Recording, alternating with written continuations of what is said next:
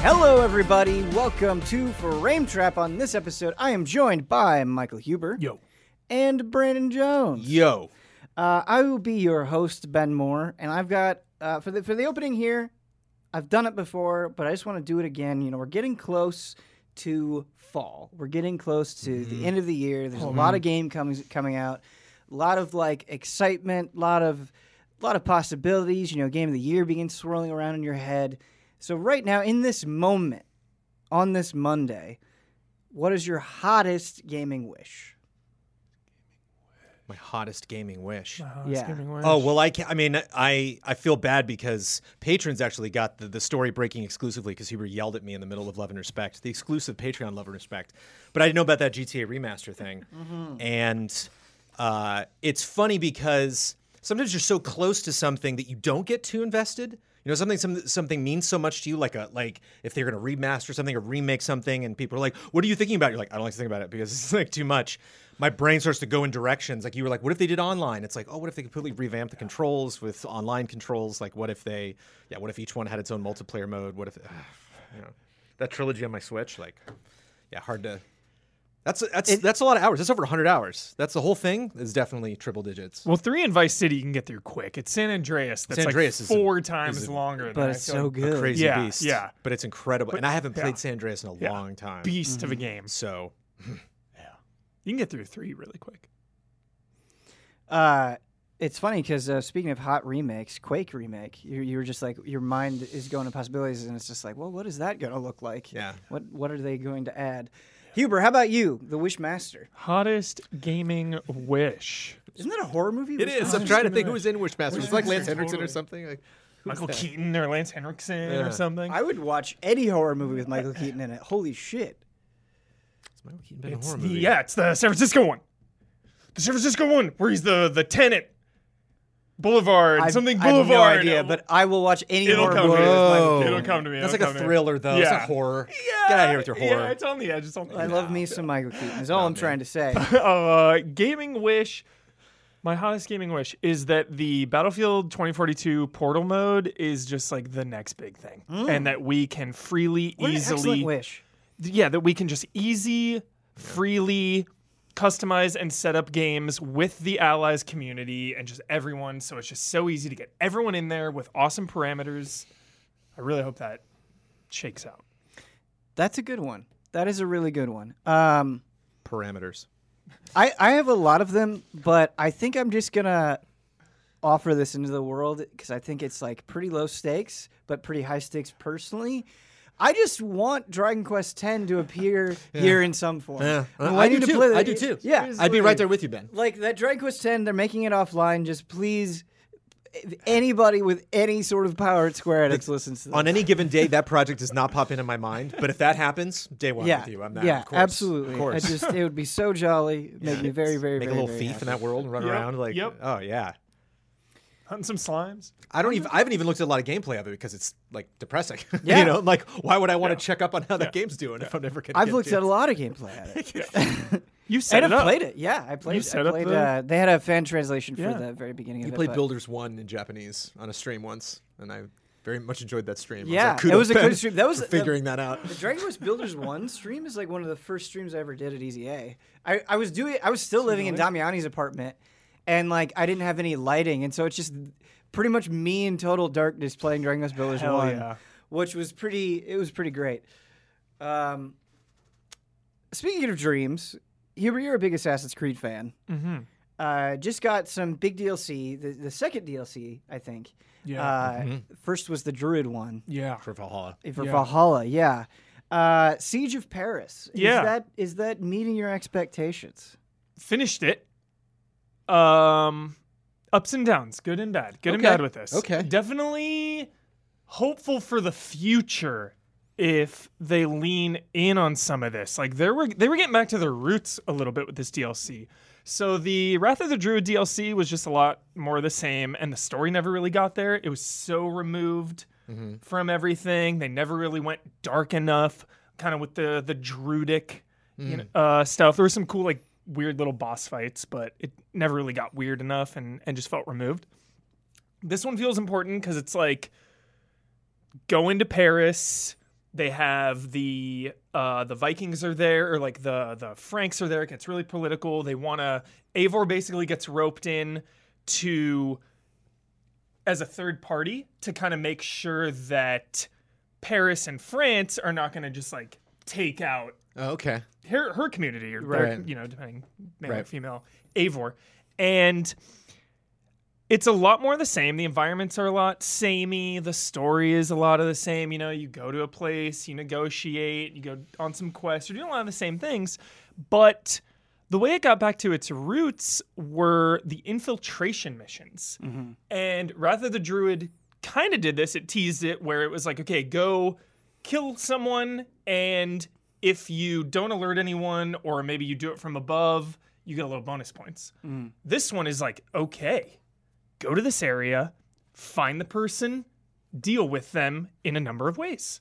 So very like free form old school assassination. Is it like if you get detected, there's it's a fail state or? No, no, no, no. Um, so it's not the most, you know, it's not like Hitman 3 levels here. So Right. definitely know that going in, temper your expectations on that. But it was like one of the early ones was this person is doing like a cult ritual in the cave Yeah. and you can obviously go in axes blazing, but there's like someone that you need to protect as well. There's kind of like a hostage situation. Mm-hmm. So then if you alert them, there's a risk that they'll take them out. So then you can like find this disguise. It kind of holds your hand and kind of leads you down a few of them, but you still feel like you're figuring things out. You know, it's not super guided. There hmm. is room for improvisation. When I got down there, there was like I was like, oh, okay, well, I have the disguise, but I don't want to see, I don't want them to see me coming up from this way. So then you could like cause a distraction over here, like steal a key, open a door. So it was pretty, pretty fun, like getting involved with these these infiltration missions that I found myself really liking. That's encouraging to hear because uh, my experience with Valhalla so far is like there is no reason to sneak ever. Yeah. Like, like actually, just none. Totally, Um, absolutely, run I- in. I like to get a hi- when you find those guys on patrol. I like to get the first shot in. That's Yeah. it. That's the only time where I was like, hee hee, like in a tree waiting to Yeah. pounce. But Um, the other thing I, I really like about Valhalla is it is like you said, it's like going to a place and and and doing stuff for a particular group of people. But I think like learning the dynamic of that group Yeah. uh, is one of the most satisfying parts. And it, so it sounds like that kind of carries over into this DLC. Yeah, there's some cool characters. There's uh it's like Charles the Fat is the ruler uh and you're you go and you ally yourself with Sigurd. And Sigurd is like full on Viking bloodlust. His brother died, family died, like all in, going for the kill. But then other people are like, well, if we killed, if we just go in and kill Charles the Fat, then it's gonna like embolden mm-hmm. Paris and like embolden everyone. So that's not necessarily good. So there's some cool dynamics and like having to choose sides, you know, then you end up like obviously meeting with Charles the Fat and then ties in more of that. So some pretty good story stuff as well.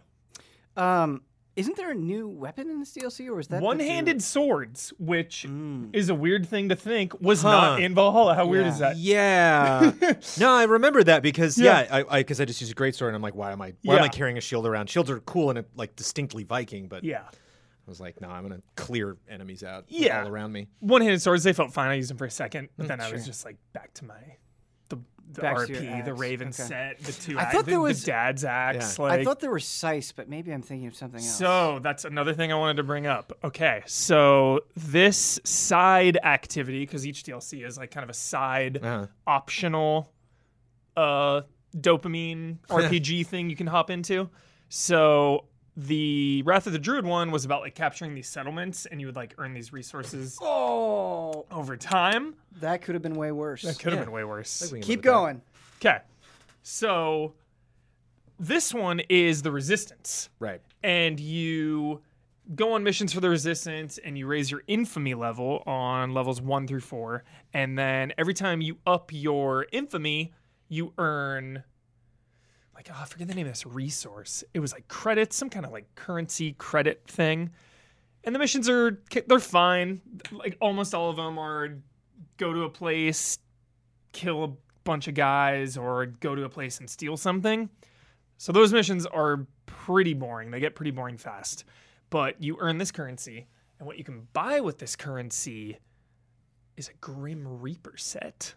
With like a full on, it's called the Reaper set. Okay. And it's the the first, it's the first, I was like hyped to tell Brad about this. I was hyped to be like, next Is it? Is this like a Halloween store Grim Reaper? Is this It's like li- WWE Grim Reaper? Is this like somewhere in the is is middle? this like what is it? Uh, Feather Top or what's the Weathertop? What is it in Lord of the Rings where like they all circle around Frodo? Yes, that's actually You what kinda- I they thought kinda of. look like ring Ringwraiths? rate. Okay. Yeah. Yes, Jones. Great. That was a top. very nice cleanup there, Ben. Thank you. Wiped right away. Because you you know He cleaned water. it. You cleaned the yeah. In case people were wondering. Yeah, because water, you know, it can get sop in there. Yeah. I spill water on my carpet all the time. I'm just like pop, pop, pop, like Yep. sopping it up. So, so anyway, the the dopamine, you go the resistance missions, you do these boilerplate missions, kill a guy, steal the thing, whatever, Mm-hmm. earn some money, use the money to buy this Grim Reaper set. Yes. All some in of the- one, or can you buy each piece? So you have to buy each piece, and then some of the last pieces are only a reward for getting the max, or like each time you level up your infamy. So cool reward, you know, you have the, s- the bloodied scythe and the reaper set. It was one of the first cool sets, something to cool to work forward to. The missions you can do, you can bring uh, your squad in. Hmm. You get this like new squad that you can spend the money on to level up, which felt really half baked. If they could have massaged this, given this a little more time, I Mm-hmm. thought it would have been better. There's there's missions that are like bring your squad in and earn 200 gold. Go on a solo mission and earn 300 gold. So obviously, Right. I'm just going to go on a solo mission. I don't right. need any backup. The fact that you could spend the money on the squad upgrades was pointless because going on the mission solo was the way to go. So that whole thing was so boilerplate filler, but the reward was was Hmm. cool. Sorry, it's a long explanation. Oh my god, I'm sorry. No, uh, I mean, beyond, I Almost guess, selling. the cool factor of the scythe, Yeah. like, did it change combat at all? Combat still the same, Sure. you know. Attack, attack, some parries, maybe Yeah. do your your special moves. They- oh, really. there's a rat mechanic now, very a plague tale. There are rats Oh. in some of the dungeons, parry. and you have to like take them out, you know, and you Mm. they flood back into a grate, and then you'll put a thing over the grate. One of the new special moves was like shoot an arrow at someone, and the rats come and swarm them. That's cool. So overall, nothing really new that you haven't seen in this franchise before, especially for Valhalla. Yeah. But definitely an interesting story, and I was excited for the back to the roots infiltration missions. How uh, how much time did you put in it?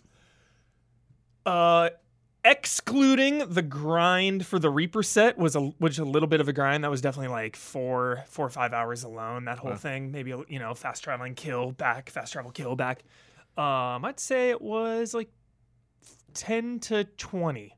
I can't give you an exact ten to twenty That's total. pretty substantial. Yeah, it's like 25 bucks for this thing. Okay. So it's pretty substantial DLC. I think it's telling that, you know, I, one of the complaints coming out of your review for Assassin's Creed Valhalla is that it was just too much, didn't really Mm-hmm. Yeah. like support its length. Yeah. But, you know, having played through the Druid DLC and now the Siege of Paris, Yeah. like I feel like there's enough going on that you're still on the hook, which Yeah. is good. The big DLCs for sure. And hopping back in this time makes you realize how much is going on in that game because I went back in and it was like Destiny 2 all of a sudden. It was like yeah, yeah. You're, know, this this No, person is falling from the sky. Like, yo, go on these mastery challenges. Yeah. There's river raids that I barely did. There's like a there was a festival. Everyone was there, like burning this thing. a lot of lot of different holidays and Yeah. a lot of characters from the campaign return and like spend a little time in your camp and then go home and like I remember this I think it was over the holidays I jumped into some of that and was like wow I, I could do all of these Assassin's Creed but I'll see you later Yeah. like I did a little bit of that first festival thing and but it was like that that's fun because it's extremely cozy world and I'm like I do want to spend more time here Mm-hmm. Cozy, Uh, it is a fun world to walk around and gorgeous you know um, and makes you on the new consoles Yeah, it makes you think of what I just kept thinking of what Assassin's Creed Infinity will be. You know, and I Yeah. thought of these kind of live service festival type things. I thought of these big standalone I s- you know, standalone DLCs that are like 10, 20 hours. You start just doing these each time because like you said Ben, like I was so exhausted with Valhalla cuz it's 90 hours, but like now that I'm months removed, hopping back in for a 10 to 20 hour thing is like perfect. Thank you. It's all I wanted. Right, It's all I Destiny needed. can kind of comfortably fall into that as well, Yeah. too, right? Like when new DLC comes out, it's like I spent months away, but I'm ready to come back. Totally. And speaking of Destiny, uh, you know, you kind of mentioned how you were grateful that uh, more old school feeling infiltration missions happened. Yeah. got gets me thinking about like an Assassin's Creed raid, like Yeah. like really like Unity co op style. let let the chains off because you know thinking about Destiny, that's always the, the high point. It's always the thing people hammer home about is how creative the mechanics are in Destiny 2 in, Oh in regards God. to raids. And so like I imagine like Assassin's Creed Infinity, the best case would be like, okay, you know, I've been playing for a long time. I've got to group up with other people, and we really have to, you know, coordinate something. That could be awesome. That would be so awesome, and it would be something new and exciting. I know Right. Unity did co co-op, and Yeah. Brotherhood and Revelations or whatever had the weird PvP multiplayer, but like something like that, grouping up on a massive stealth mission scale, like Yeah. yes, I just had a crazy thought about Infinity. uh, what if when so there's only a couple cities when it first launches, say like London's one of them, Yeah. and so you can modern day walk around London. Um, like Watch Dogs, and then you can go into the Animus and then go back to London in a specific time period, and then find stuff out, and then use those clues to go back to the present to go to that spot, find the thing, and then Hmm. rinse, repeat. And so they not only add more maps, they add more versions of London. And so I can like go to a spot and like bring up a thing that'll be like, here's what it looks like, and you're like, oh right, this is the building that I was just in. Okay, um, that's exciting. yeah, that'd be fun because the uh, that was my favorite parts of the franchise when they do that when they specifically are like, look where you're standing. This was a big deal. Yeah. If you're not, you know, obviously if you're underneath the, you know, Eiffel Tower or something like those are recognizable, but a lot of, So lot of cool cool. spots aren't. Totally. Uh, Brandon Huber isn't the only one that's been Mm. having Viking adventures. You've been addicted to Valheim. I think that's a fair. Di- s- no, dude. Yeah. I- Wow. Have we talked about Valheim on the on Frame Trap yet? probably. because you streamed it a bunch. Yeah, we Um, streamed a uh, lot. right, and Ian and Don have played a ton. And uh, I remember when I first got into Steam, I had 71 hours, and I was like, "Huh, I wonder how I'm going to feel after 71 hours. I wonder if I'll get to 71 hours." Not like 130, I think. And Yeah, keep in mind, dude. and keep in mind, a lot of that's sailing, a lot of that's vibes. furnace running. You know, a lot of that's just putting charcoal in something while I check so my email. part of it. But um, let me tell you, at this table on this show, Yeah. in this company, uh, there have been few games in my in my life that have bit me this hard. Like this game, whew, this is the only game I've played in like over a week, like at all. Like Mm-hmm. I haven't like even like mobile games. I'll forget like like a day will pass and I'm like I didn't play that yesterday. Whoops. like oh I gotta do But it sounds like my you're getting dailies and whatever. Like some eh. of that satisfaction in Valheim.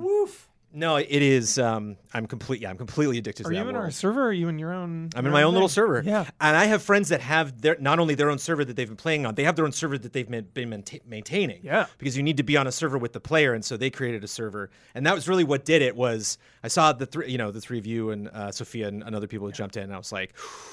"Uh, I bet I'd really like that. Any sort of Minecraft variant, it's like, ah, I'm sure I'll probably dig that in some way. Like anything that looks like builders or just has that same kind of flair Yeah. um, getting sticks and stones and Yeah. making things like, oh man. Uh, and then my buddies uh, that have this server, I came over and they're like, "Have you heard about Valheim?" I love when I know something and they bring it up. And they're like, "Have you heard about this?" I'm like, "I have yes, I'm well versed in this." And by you asking me if I know about it means that you guys have been playing this like crazy, haven't you? Right. And they took me through it, and I was like, "Oh no, okay, I gotta check this out." And I was tempted to just jump onto their server and be like, "Give me a bunch of stuff, and I'll start." You know, with that, but I'm like, I really want to know this grind intimately. Like, I really want to know how hard it is. And the two things that I think are so fascinating about the game that hook me so much is like the restrictions are perfect. Like the the how hard it is to get things is just f- potentially frustrating enough. I had a thing this weekend where I tried to fight the fourth boss in the game oh, and failed so many times spectacularly.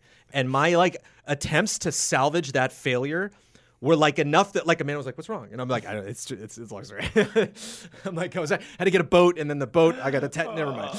Um, but when I finally did it, I, it was you know it was huge. Like I'd be sitting there sailing over in the waves on my little dinghy because my boat's already there, and they Yeah. destroyed the teleporter, so I can't get back over there, and just kind of laughing at myself like, my this game has me so hard. It's So what? You soloed the fourth Um, boss. You took it out. yes.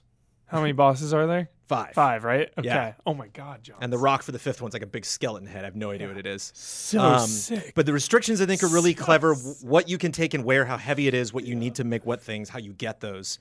And How's it your- actually has like a string. There's actually like a thing to do, like a goal, goals to have, and a and a, you know, um, it's really rewarding when you get like a key or something. You're like, oh, I just apply this to this, and then that works neat.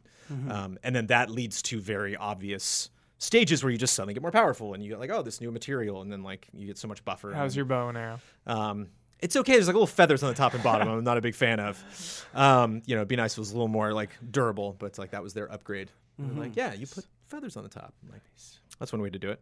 But uh, it's the aesthetic is really fascinating. It's it pummels my PC like nothing I've ever seen before. Like that, I've never heard that fan work as hard as it did to the point where I just turned everything off. I was like, I think I can still function and know what's going on. And then from that point, I kind of bumped the draw distance up. But like my knees were getting hot. I was like, I can't. this is this is intense.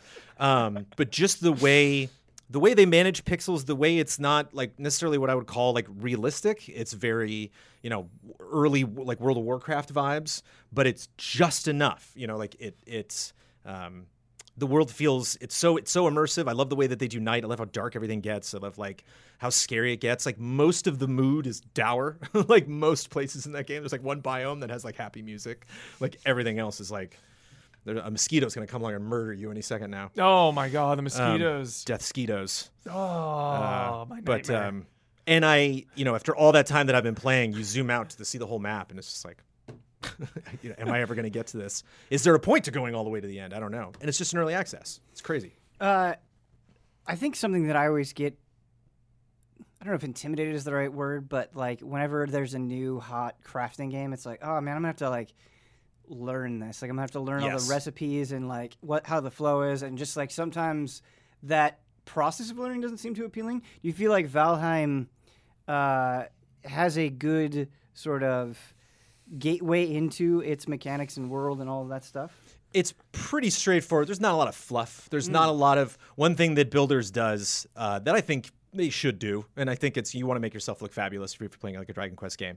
There's a lot of things that are just purely ornamental that are very, you know, like a lot of materials um, that they want you to kind of have express yourself uh, and make different versions of things, and like every little tiny piece of something like really serves a purpose. Like there's not mm-hmm. like even like you know my like big house that i've built now if you go over to like my library of stuff it's like it's it's not that many different types of things. And it's the type of game where like i would see something where i'm like oh i'm like running through darkwood and seeing this like shiny flower and i'm like i'm not using that for anything. I'm like might as well pick it up while i'm going. And now i'm like oh my god do you have any of that flower? Like because i've got to the point where i'm like that's what i'm supposed to use that for. Mm-hmm. Okay. So at worst i'll just see something. I'm like oh yeah i don't you know i don't need that uh, and then it'll just become relevant later. And it's interesting that I've dumped the graphics down, where it's like the the I can clearly see where the mushrooms are now. There's not a lot of foliage like getting in the way of stuff. Um, funny. so that was yeah, it was pretty straightforward. There there were a couple times where I was like a little confused about like where I was supposed to be going. There was one time I think the most frustrated I've been. There was one time I'm like, oh neat, this is where I get that resource, and then it vanished. And I went, I found five other examples of the biome, and it didn't have this thing that the other biome had. And I was just like, come on. And then I find I found like the Disneyland of that biome and was like, oh. And then like saw where on the map it was. I was like, oh, fine. If I had gone east, you Yeah. know, like I would have just Trial bumped into error. it. But um, it's just because that game takes time. But it's uh, kind of in a Red Dead way. It's just very, it's very much like to, to survive the Viking way of life on your own or just with a couple of compatriots. Like you have to be able to defend yourself. You got to get out there and get lots of resources and.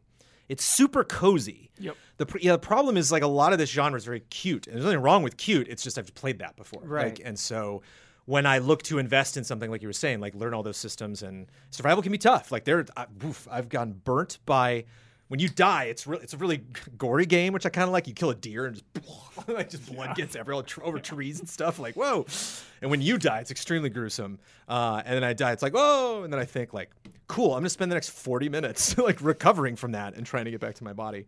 Um, but there's just something about the cozy slash threatening nature of the game. How like when I finally found the swamp area, I'm like, you know, and I've like done a fair bit of gothic horror research, and so like a lot of these names that come up, I'm like, oh, I, you don't see this stuff really referenced that much, even in Valhalla. Like a lot of the stuff they didn't talk about. And like looking in the swamps and just see these green eyes like you know, approaching me, and I'm like, Draugr, Draugr, like mouse over. I'm like, all right, Draugr. um, gotta love Draugr. Uh, not that many enemy types. Again, they don't like overcomplicate it. It's just really clear. Um, it's all about just going further in the things you find you use, uh, and so it just makes discovery in that game Yeah. so rewarding and um, so gratifying to like figure things out and know when you like get to an island like all right i don't need this stuff i can go someplace else You mentioned uh, just kind of the struggle that you had against the fourth boss, and I want to know kind of what that process is like. Like when you die, is it like oh you lose everything that's on your body? Or yeah everything on your body drops in that spot and a very bright looking thing you know that'll have your name on it and i don't know how it works with other players can i grab your stuff if you die and find you Yes. or like maybe you can set rules on your server like how that works so it's like i'll get your stuff don't worry about it you know and then Yeah, like, there I was some of that, out. yeah. because there's so many times it's like if I have one more person with me, but at the same time it's kind of it's scary being by myself, and I like it a lot. Mm-hmm. Um, and I'm eventually once I'm all bulked up, because it's still in early access. Like I, there will be a time I'll go over and you know uh, want to play with other people. Um, and so you all you got to do is grab the thing and run. Uh, but you like, for example, when I was in the boss fight, the problem that I ran into was frost resistance. I didn't have armor that had frost resistance. I could eat something that gave me frost resistance, but if I died, I dropped it, and there it all goes. So I started learned very quickly, like, okay, I should have two frost resistance, just two or three, just back at the base in case I need those.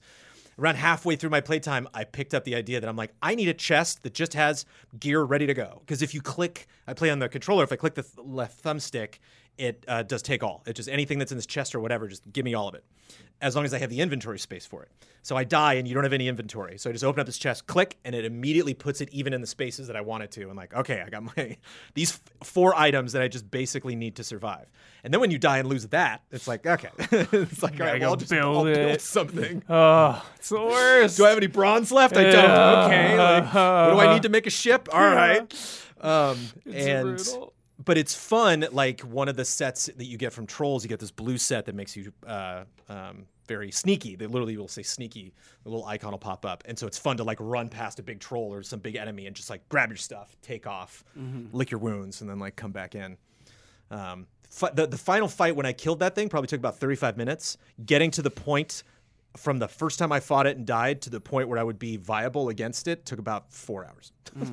like, because I probably wasn't ready. You know what I Yeah. mean? Because I probably, but uh, it's funny. I can scoff at something like Sekiro and be like, "This is too hard," and yet like bang my head against this wall. Yeah. and love every minute of it. And so it's it's a strange, it's a strange form of abuse. That's really interesting, and I. I imagine once I experience it firsthand, I could totally see myself getting sucked into this as well because I I love struggling against bosses in like action games and RPGs and MMOs and that sort of thing.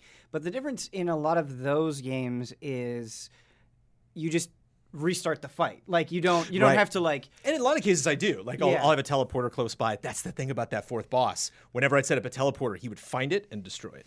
Find them and destroy. And so I'd like go back to the spot and be like, "Where'd he go?" And then go back to my base, and it's just ash. I just worry that like the like dying to the point where it's like, oh man, I need to like completely rebuild my gear or whatever would be too deflating. Sure. But maybe maybe it's not that bad in, in Playing with a with a group is is nice because it's like because they kind of yeah. Yeah, yeah. They can, there and, and like you were saying, Jones, about just like venturing out. Like the best part about the group was strength in numbers. So we had like all these forward operating bases of just like Yeah. all set up. So it Well, was like that's- you know, because once you go on a huge journey across the ocean for like an hour or whatever, you know, the game's massive. It's like we got to have a nice way to get back to the bases. So you start setting up teleporters and like new bases. And, And when you realize, like, all right, I need to hunker down. You know, Yeah. when you find a spot, you're like, Yeah, okay, this is where the resources. All right, Yeah. where do we want to plant? Like when I think about the place where I live now and where I started, I just like went into a forest and, and put a little square down, and then was like, oh, this this little island next to the spot. This is perfect.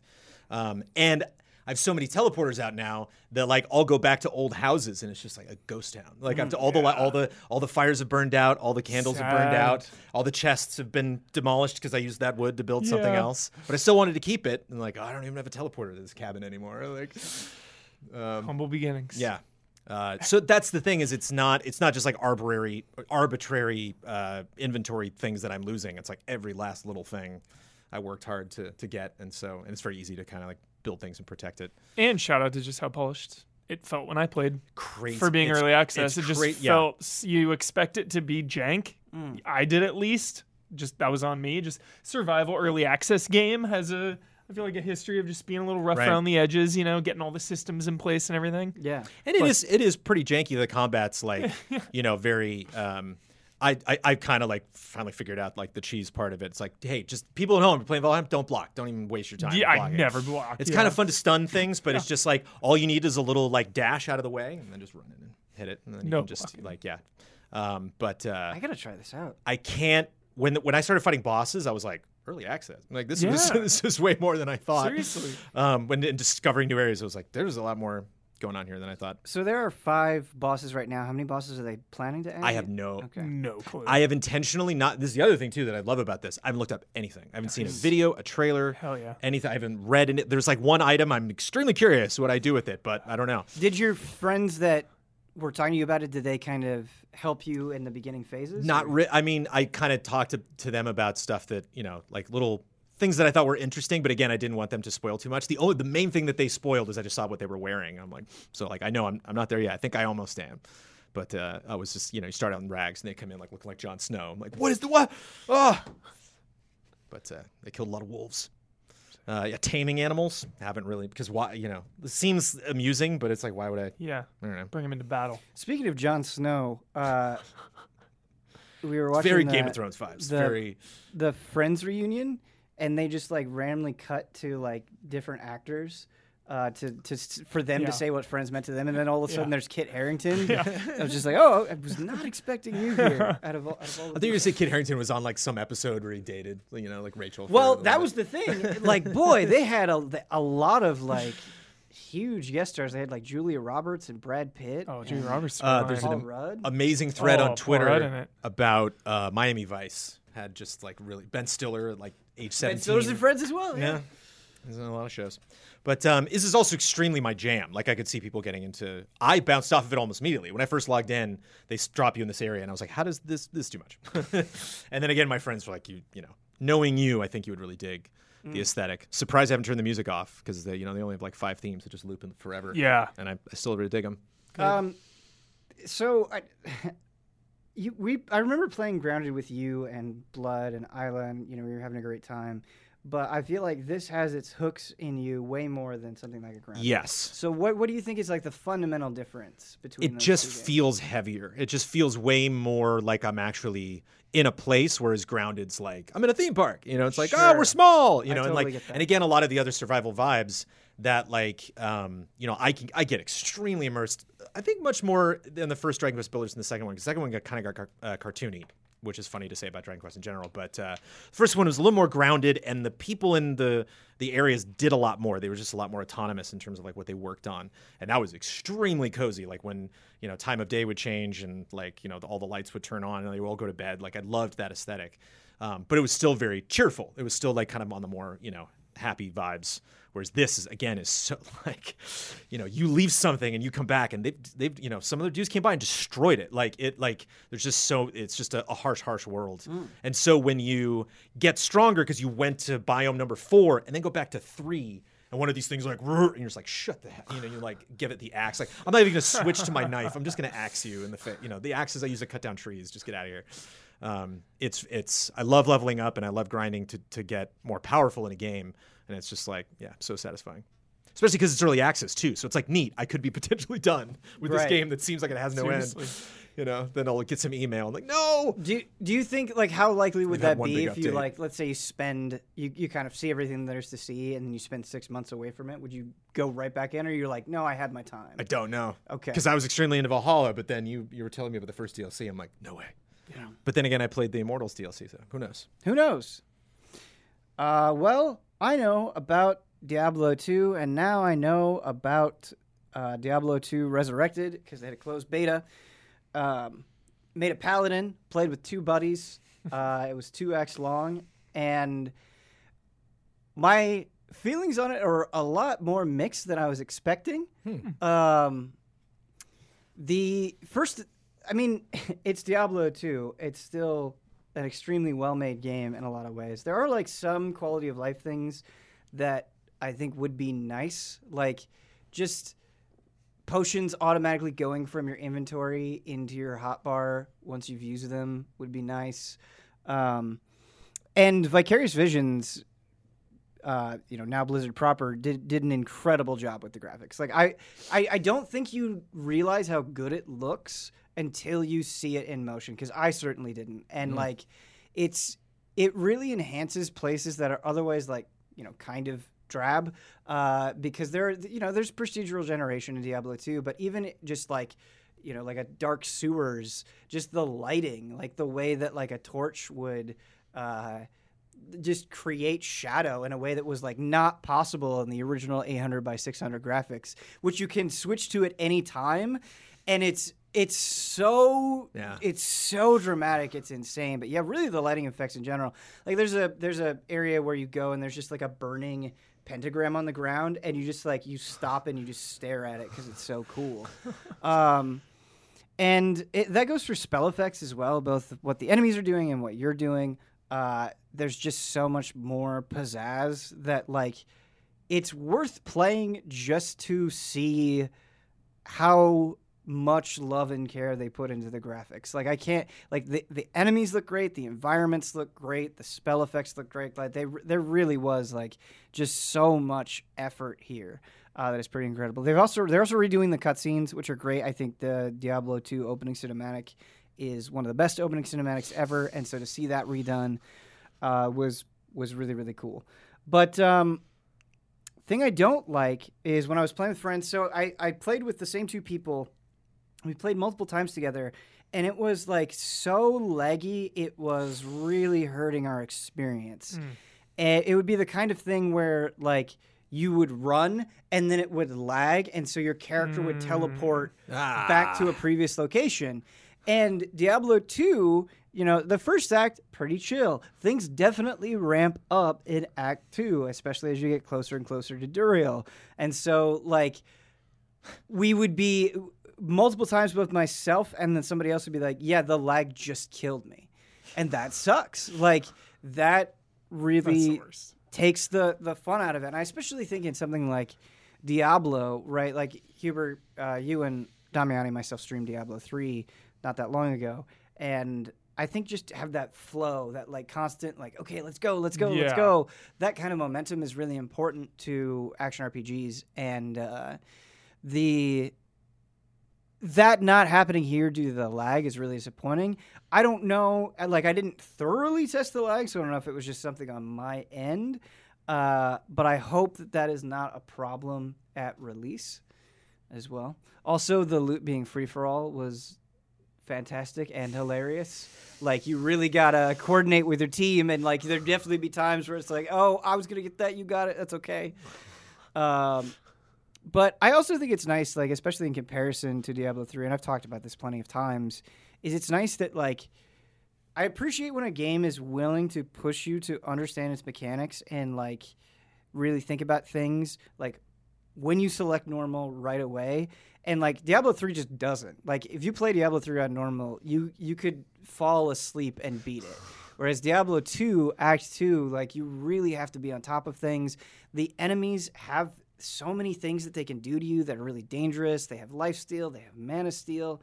Um, the the environment is just as much of an enemy like the Maggot Lair. You i was going along i was with my friend and like i couldn't if he was in front of me i couldn't attack because that's how little space you have in the Maggot Lair. Like one person can get through here but then he was like oh i'm a barbarian. I can leap over the enemy and then we can both attack them. And so just i think environmental and mechanical things like that are really fun to figure out and they just don't happen in the same way uh, in in like Diablo three, for example, and so I, I appreciate that um, challenge for sure. Is this closed beta? So this was a closed beta. They had a technical alpha, which I didn't get in, and then they had a closed beta, and then this coming week, right this week, they're having an open beta. Got it. Everybody will be able to play.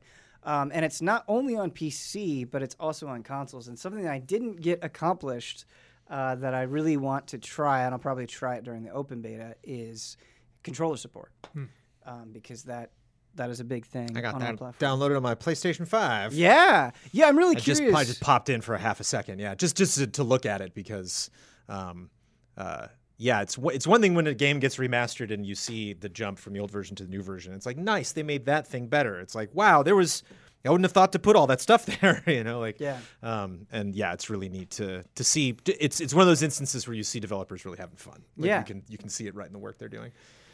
Yeah, it's it's a game that I think is just so fascinating that I think everybody should give Diablo 2 a chance if you can and I really love that they include cuz I think a lot of people are going to be playing this that have never touched Diablo 2 before and the fact that you can just like see what the old game is like even on console I think is is really really cool.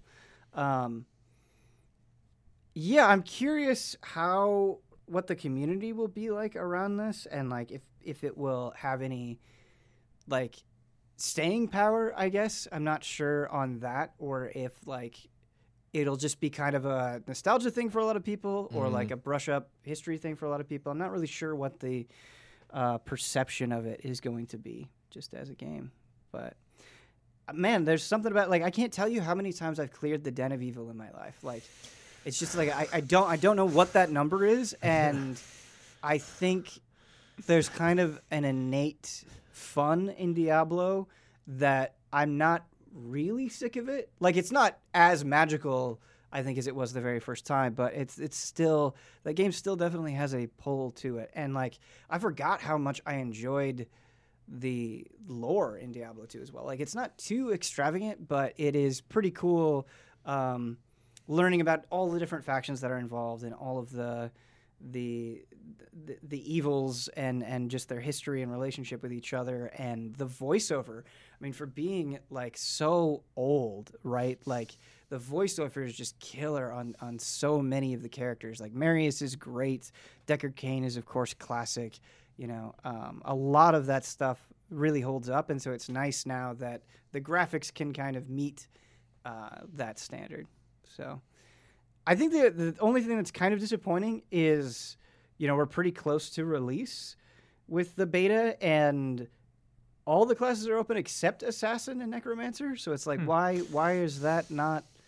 Hmm. And I, I really am worried about the lag. Like, I definitely think that that is something where there's going to be a ton of people playing Diablo 2 opening weekend, and like if they're having lag problems, That's not that's going to be a shit show. Yeah. That's not good. Yeah. Um, but I guess what is what is your guys' interest in Diablo 2? Brandon, I don't think you've played Diablo 2 before. I've not. I've not. I don't think I've played. Uh, I didn't play Diablo one either. Mm. Um, yeah, it just seems like you were saying that with the the pace of it, um, it just seems like an easy game just to kind of like run into and literally be playing, you know, blistering action the entire Yeah. time I'm playing, and then and then just pull out of it and be like, okay, cool, I got a sample of what that was. Yeah. I don't know if I'll invest in the entire campaign. That would be cool. Be fun thing to do in uh, October. Be fun to stay up late and get all uh, demoned up. But um, Yeah. uh, yeah, it was my uh, my my pop tart, my my chosen game of the podcast, if you will. Yeah. Uh, and it was just because it was um, stuff comes to mind like uh, Monkey Island and and specifically like remakes that have you know honored what the original looked like as well, and so you can see the gap. And I, you know, I'm such a sucker for stuff like that. Um, and it's just such an easily accessible game. I remember, I remember, I think it was Brad. I remember talking about Skylanders, and Brad was like, "Why are you playing Skylanders?" Or somebody near Brad asked why I was playing Skylanders. I was playing like Trap Team a bunch or something, and I'm like, "Oh well, you know, it's just kind of fun to just turn your brain off, and just run around and destroy stuff." He's like, "Then play Diablo, man." and I was like, "It's a good point. Yeah. it's it's a touche." It's funny. so here we go. Um, I'm gonna get in. And you talk about the characters. That you know, can be fun to dive in that story. I've listened to the soundtrack of Diablo 2 many times. yeah. The thing about Diablo lot of 2's Blizzard stuff I love the score just to listen to. is you really need to know what happened in Diablo 1 to, Mm-hmm. to get the most out of it. I'm familiar with the end of Diablo 1. I know how I then know the you big are Yes, all I know set. that. Yeah, yeah, yeah, yeah. yeah. you are all set. Um, the other thing that was really nice is, you know, g- again, just to go back to the the graphics, is you can zoom in now, and there would be moments where I'd just be like, "This looks awesome." I just want to get like a closer look, and I feel like ARPGs are so much like go go go kill kill kill that I think it, it was really telling to fight against that that that treadmill that your brain can get on and be like, no, actually, wait, I want to stop and I want to like look really closely here. Um, so yeah, it's it's nice. You know, they obviously crushed it with Tony Hawk One Plus Two, and so it's nice to see this uh, getting the same treatment. Hubert, uh, you've made me really happy because you've been playing. I'm not sure if you finished or not. Finish this one too. Nice. In the okay. DLC. Uh, the Doom Eternal DLC, Ancient Gods Oh. Part One and Two. Oh baby. Yeah. I, I thought you were gonna bring in, bring. I thought you. Were, I thought you were gonna say another game, but Doom Eternal. My Yes. goodness. My God. yeah. Did you finish Part One and Two of yes. Ancient Gods? Okay. Yes, Nice, nice, dude. nice. Saw a good uh, portion of this shit. in the community showcase. Yeah. Holy, I was just just all- Shout out to Schmuck. Whoa, yeah. All I gotta say is just holy shit. yeah, Holy shit. intense. Just thinking about it makes me crack up. Mm-hmm. Uh, yeah, insanity cranked to one thousand. Like this is the most insane. that that's really all you can say about it. Is Yeah. just it's so ramped up. Mm-hmm. Um, really liked the new mechanics they introduced in this, or There's the a new lot enemies. of new. Yeah. quite a bit. Uh, there are these cool enemies that you have to like pick off their heads, but you can only like shoot their heads when they are like flying up in the sky. Uh, there's these cool little turrets, cool some of the coolest turrets I've ever seen in a game. It's like a little floating eyeball and it'll shoot at you. But if you aim at it for too long, it'll duck away. and if you stay aimed at it, it won't pop up. So you have to like turn away and let it pop up. Um, Just catch those shots out of your periphery. like, yeah, There's yeah. one. Um, That's fun. yeah, yeah, just Doom Eternal, but just cranked to a million. Yeah, and it, it should be said that it's a game that was already pretty cranked. It was, yeah, I don't understand like how they, Yeah. they cranked it more. I mean, the envir- the the arenas, I should say, I was actually noticing that some of the arenas, like in part one. Insanity. Mm-hmm. Yeah, So absolutely. so they will have like electrify electrified floors and then just throw all these enemies on the bottom and then have like hulking beasts on the top holding it down and it's like where do I even go? Right. So you just have to keep moving. Uh, there was another one I really liked where you have to follow kind of the wolf. This like spirit wolf is like chasing to the the like fire beacons or whatever, and outside of its little orb, you're getting damaged. So you have to stay in this tiny little protective bubble. It's like it's like Spider Man esque. Yeah. the demons are just flooding in. Um, and then you know, Doom, Doom 2016 and Doom Eternal have had like a pretty, pretty intense focus on story, Mm-hmm. and uh, I liked kind of the small. It's a sequel to Doom Eternal, but like Yeah. it still felt a little smaller, I mean, it's little extremely focused. consequential. yes, Yes. super important. Yes. Uh, and I don't want to say anything, but the the kind of the climax of the second part is some of the hypest shit I've ever seen. It is so hype, crazy. It's funny because, uh, not to shit on Assassin's Creed, but I feel like with Ass- Assassin's Creed, the Yeah, DLC, Yeah, Creed. yeah, Yeah, yeah. was the refrain was kind of like you know it's a lot of stuff that you've already Yeah. seen whereas i feel like with the doom eternal dlc it's like how i want more dlc to Yeah. feel where it's like it was like i can almost picture them sitting at a table and being like what if we did this and what if we did this like y- you could almost see like the giddiness of them Yeah. trying things out as you're playing Mm-hmm. through it because they they really throw like a ton of shit at you It's out of control. It's intimidating in the best way. yeah it is. Yeah. It Like is, as like yeah. as a connoisseur of action, it's just like, wow, that's that's some fine gaming right there. Like, Yeah. do you want to play, sir? Definitely not. the, it's ex- it's exhausting. the part one is. That the looks like it part one final boss you know, It does. an was hour like of it. the, just- the hardest thing I did. In The Doom boss? Eternal. The part one boss on Ultra Violence So insane, was the hardest thing I've done in Doom I've- Eternal, dude. Dude, I know this is not. easy, boss I know this is in the main game, uh, just Eternal though specifically, but the guys Yeah. with the swords. Yes, the, f- Marauders. The, the, the anger at these guys on Twitter was Mm-hmm. different than normal anger when I see like normal anger would be like a company's policies or like pricing or something or if it's like something in the game it can be kind of cheeky or you can tell somebody's just having a bad night.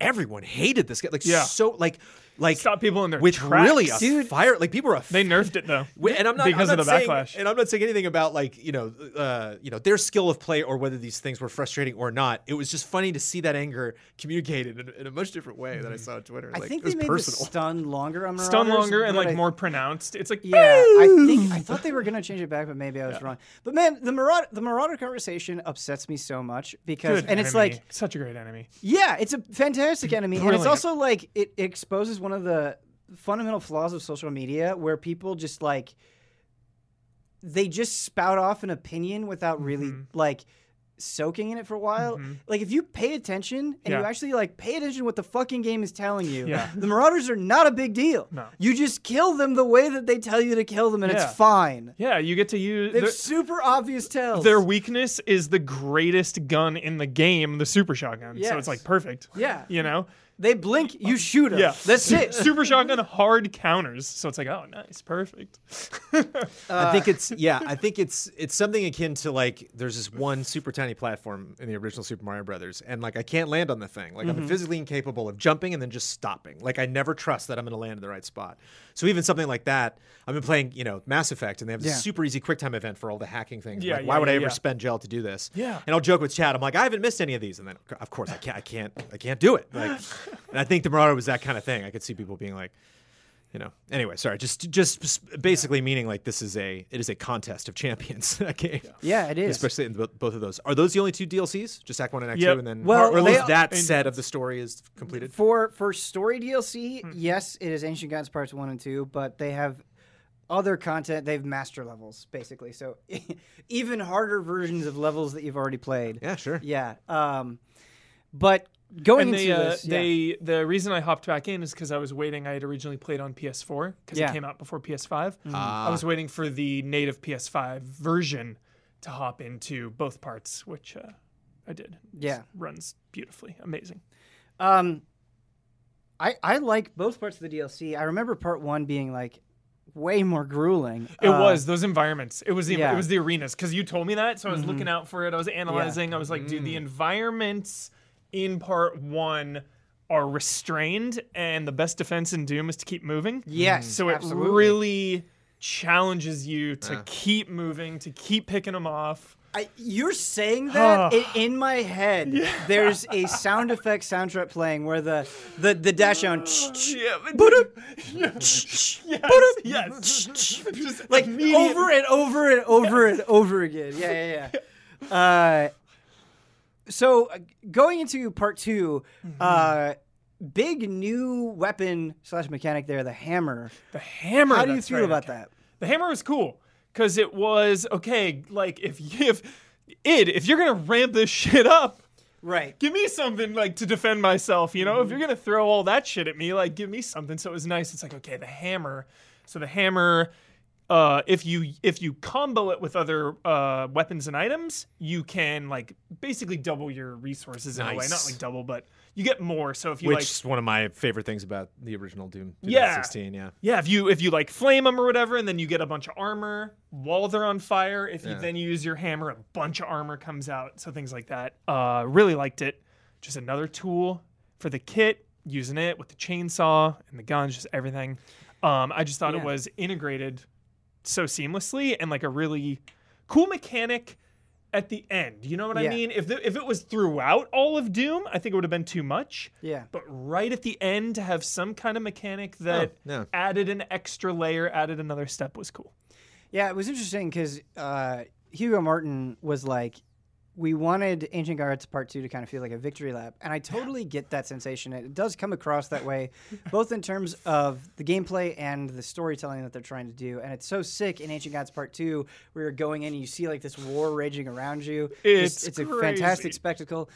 But it was weird, like doing Ancient Gods Part One and then Part Two, because I felt like my skills got so refined in Part One, Mm-hmm. where like it was like it was like I got sharpened, but didn't quite have enough to cut. You know what I mean? sure. Yeah. Uh, and so that that was a little bit strange. Mm-hmm. Um, and so I wonder if like more of a ramp up would have been appropriate. I don't know, but. Uh, the question to you, Hubert, is by the end of Ancient Gods Part Two, there are so many tools in your toolkit that I'm not even sure if I can name them all. Same. I was got- tyou've to think, and you Yeah. reminded me of the hammer. Thank, thank you. Yeah, that, so you've 'cause that was got a big one. You've got the hammer, you've got the sword, you've got the chainsaw, you've got glory kills, you've got different types of grenades, you've got Yep. multiple weapon attachments for every attachment.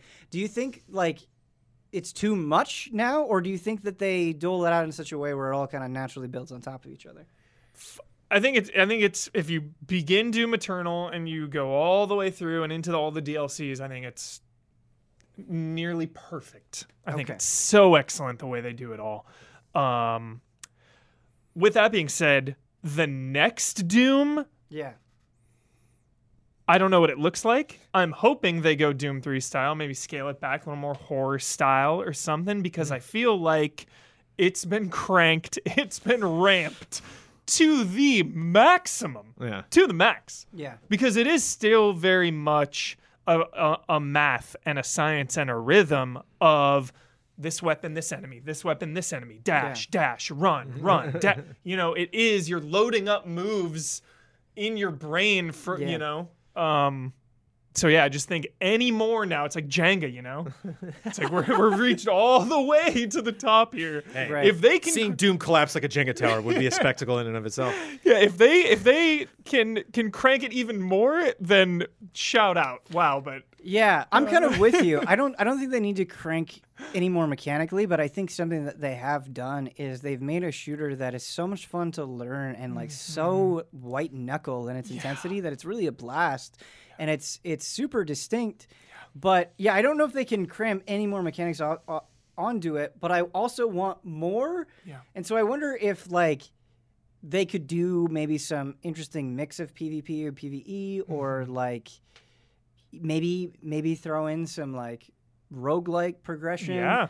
I don't know. I think I Cool think I modes. don't think it's going to be in the like nuts and bolts mechanics of shooting and dealing with enemies. I think it's going to come from structure Nice. uh, for hmm. the next Doom. But I'm really curious. I would love to be a fly on the wall at it. yeah. and, and Where do we go from here? out yeah what they're what they're talking about. Yeah, sure. and just I love the difficulty options and everything. You Yeah. can do all these difficulties, Jones. You can do one where it's like one life to live, hmm. Yeah. classic mode with lives, and I just appreciate how hardcore you can make this game and crank this game. You put it on the Yeah. highest difficulty, which I didn't even. or you can even do the opposite. yeah, and, like, and you can also go down to easy. They have the boss armor that it can Yeah. give you. They've got an infinite lives cheat, I think. yeah, I just, I love that. I love that. Yeah, and I think the thing that is really important for me is not that it is difficult, it is that it is difficult in a way that I want to Yes. get better at it. And I- Every time you die, it Yeah. feels like it was on you. yes. You mm-hmm. know, it's like, okay, what can what can I learn to do better? What was I not doing? Oh, I forgot about my fire grenades. I wasn't using those these times. Okay, right back to it. And just like I think in the main game from level one of Doom Eternal to the end of Doom Eternal, Ancient Gods Part One and Part Two, like you see yourself just get better, and it's so cool being like, I couldn't have done that like ten hours ago, Yeah. but now I can. Now I'm so in the zone and so familiar with my tools. Like, think about how many games you play, and you're like, oh, I forgot I had that. Yeah, And I just feel like Doom Yeah. Eternal stretches you in a way where you're like, Gotta no, like I know what this is for and when. Yeah, it's really satisfying. uh, I would use a super shotgun every chance I got. Well, it's great. I would use the super shotgun and have full ammo with every gun, but be out of ammo with the super shotgun. That's- that's and what I was then- gonna say. And then burn a chainsaw just for more super shotgun. That's what I was gonna say. Is I feel like um, if you rely on a weapon too much, you run out of ammo um, so fast. So And so you have to Yeah. interact with the other mechanics like chainsawing, but even your chainsaw is super limited, Yeah. and you have to make decisions like, do I just want to kill a grunt and get more ammo, or do I want to like save up to the third tier so I can take down anything with a chainsaw? Just fascinating decisions. Yeah. Oh man, so good. Shout out. Don't skip it. I want more fucking Doom. Don't skip it. so badly. Uh, but Doom is hot and heavy, just like the sizzle. Uh, and on today's sizzle, I thought I had two super huge movie appreciators Nice. uh, Yeah. with me, and so I wanna I wanna ask you, what is the worst movie you've seen in 2021? In 2021. Doesn't have to be a 2021 movie, Ah. but what is the worst movie you've seen this year? Oh man. Man. Things are so bleak. I don't know if I waste my time with bad films. I got- Not That's now. a good statement. Not now. I gotta look up the name of it really quick. I've been watching lots Yeah. of TV. But I've That's got the it. thing. I haven't seen. Okay, I, while you're looking it up, I've got a couple I can shoot off. Um, Wonder Woman 1984 was like. Was that this year? Yeah. That was That Christmas. was- Oh, Yeah. was it Christmas? Yeah. Okay, Th- that's it's bad. it's still really bad. yeah, yeah. There was another one. Fuck, what was I gonna? s- Offensive. It was There's bad. That Yeah. was that was a little. I was a little. It was a so little bit. bad that like I, I like sat in the badness There for were a some- while. But There were some script Pedro decisions you're like, oh, Pascal's oh yeah, yeah, yeah. ch- chewing the scenery. Yeah, yeah. Yes, him chewing the scene It- is great, but his character's so dumb. It got me so hyped up. I was laughing hysterically because of his performance. Dude. It was so great. I I hate that movie. Yeah. No, there was another movie That's a that I bummer. saw that was really bad. And it's funny because Suicide Squad, all the advertising on HBO is like dive into the universe. It's like di- dive in. How dare you. Oh, there are very select spots Yeah, you can navigate that in. universe. Don't tell me to get lost in that thing. Yeah. Spiral from the Book of Saw was the other one I was going to Oh. say. And it's a very oh, different no. I was bad. curious about that. Yeah, it's a very different bad than Wonder Woman 1984, where for me, Wonder Woman 1984 was just a train wreck the entire time. And like, I was bewildered at how bad it was. yeah, it was crazy bad. Spiral was like it had me feeling really hopeful and I thought Chris Rock did such an amazing job and he was such a mm. fascinating character and it like it hooked me. I felt like a fish hook going in my mouth and I was being reeled in and then it just shits the bed with the blandest, most boring, most predictable twist that was set up in the most obvious way and it's just like oh like instead of like really doing something here you're just another fucking saw movie and i've seen all of them Yeah. and you're just falling on the same old tired bullshit yet again and like leaving the theater pissed and it was like you could have been good you had the potential yeah Mine was uh, locked down. It I don't premiered even in know what this it is. premiered in January on HBO Max. Mm-hmm. It was like one of the it was one of the very first HBO Max things with Anne Hathaway and um, Doctor Strange's rival, not Mads, but his partner turned rival, Mm-hmm. Mordo, maybe. i know i know the character that you're, Yeah. yeah Um, he They- turns on the order yeah The premise, the reason I watched it because I thought the premise was cool. It was like during quarantine, they like try to pull a heist or whatever, and it was just stupid. It was, bad. It was so bad. It was so boring. Characters were lame. Acting was bad. Everything was bad. Everything was just just bad, boring, bland, blah movie. Just blah. I don't know what it is, but because it doesn't make any sense. Because a game usually takes so much longer than a movie, Mm-hmm. but when I watch a bad movie, I'm like more upset than when I play a bad game. Yeah.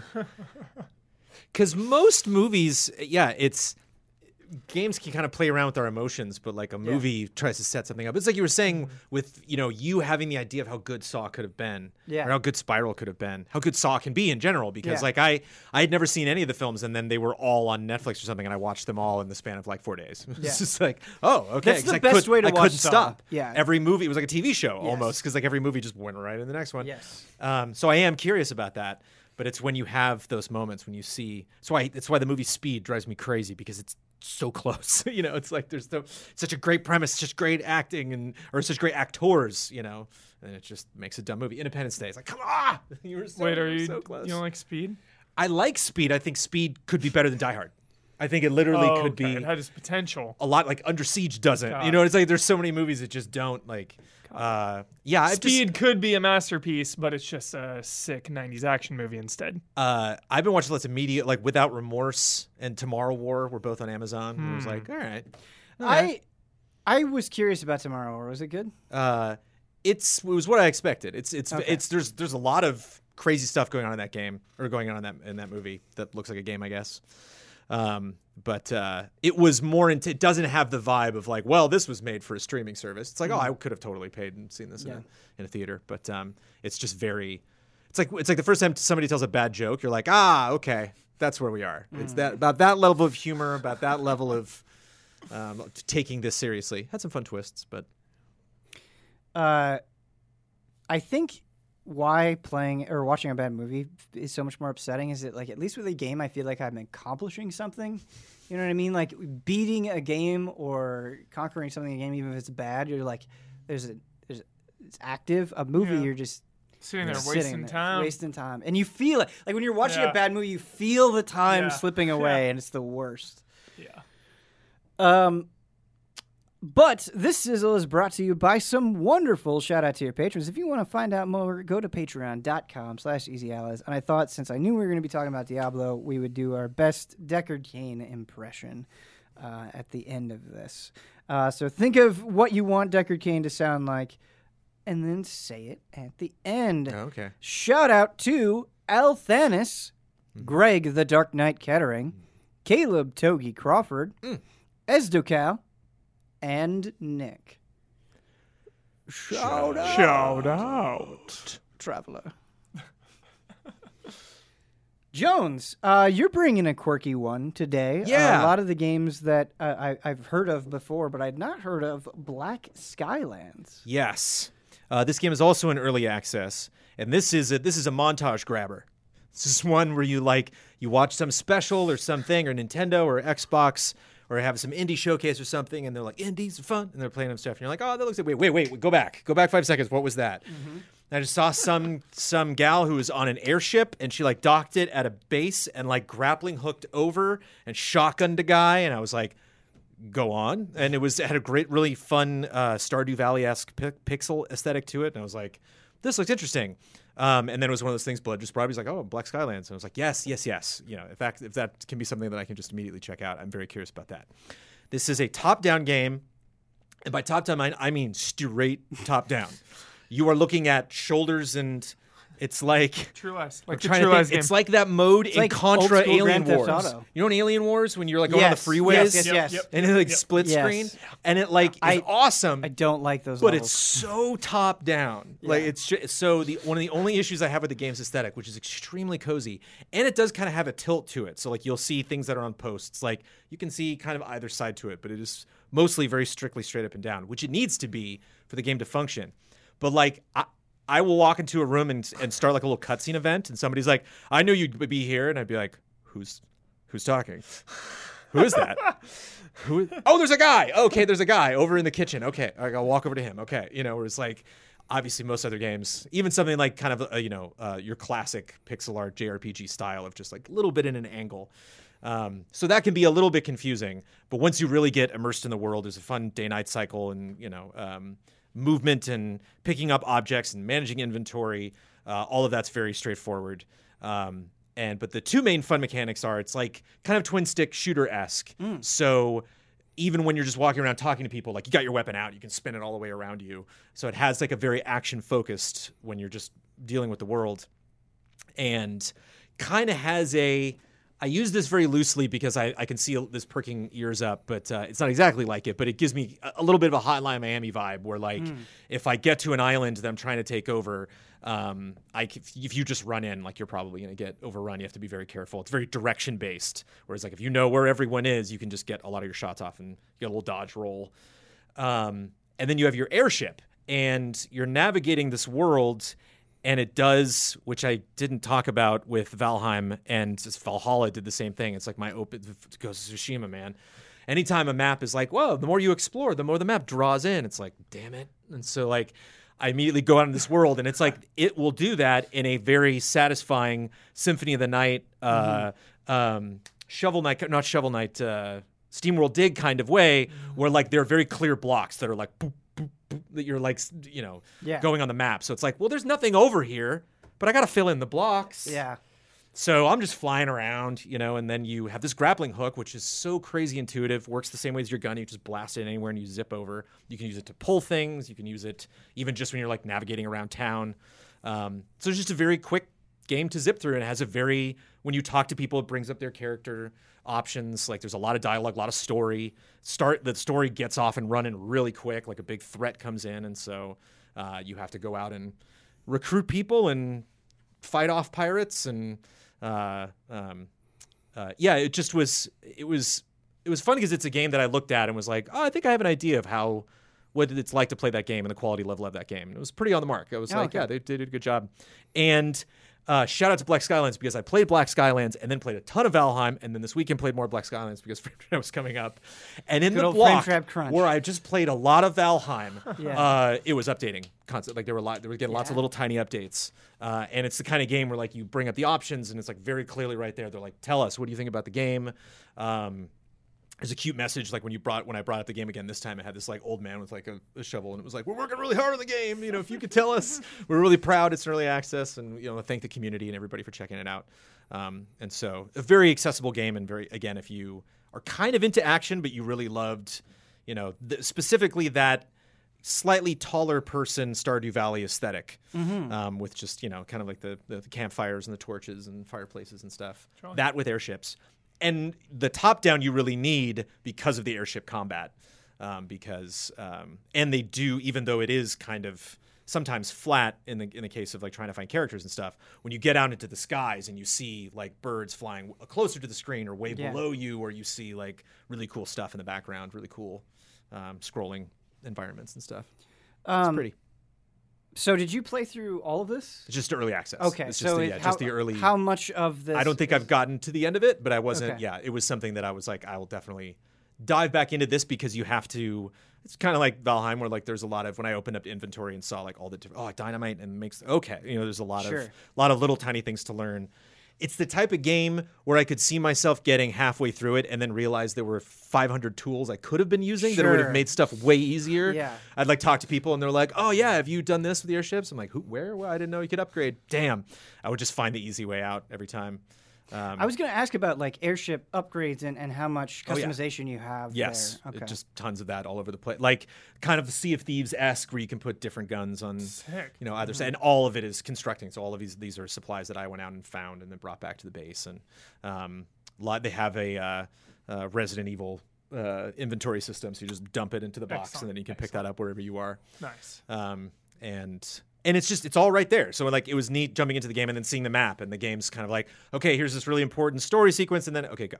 Like you can go back to this main area if you want to do more introductory story quests, or you can just Go. hit every single island in the entire you know that's on the map right now.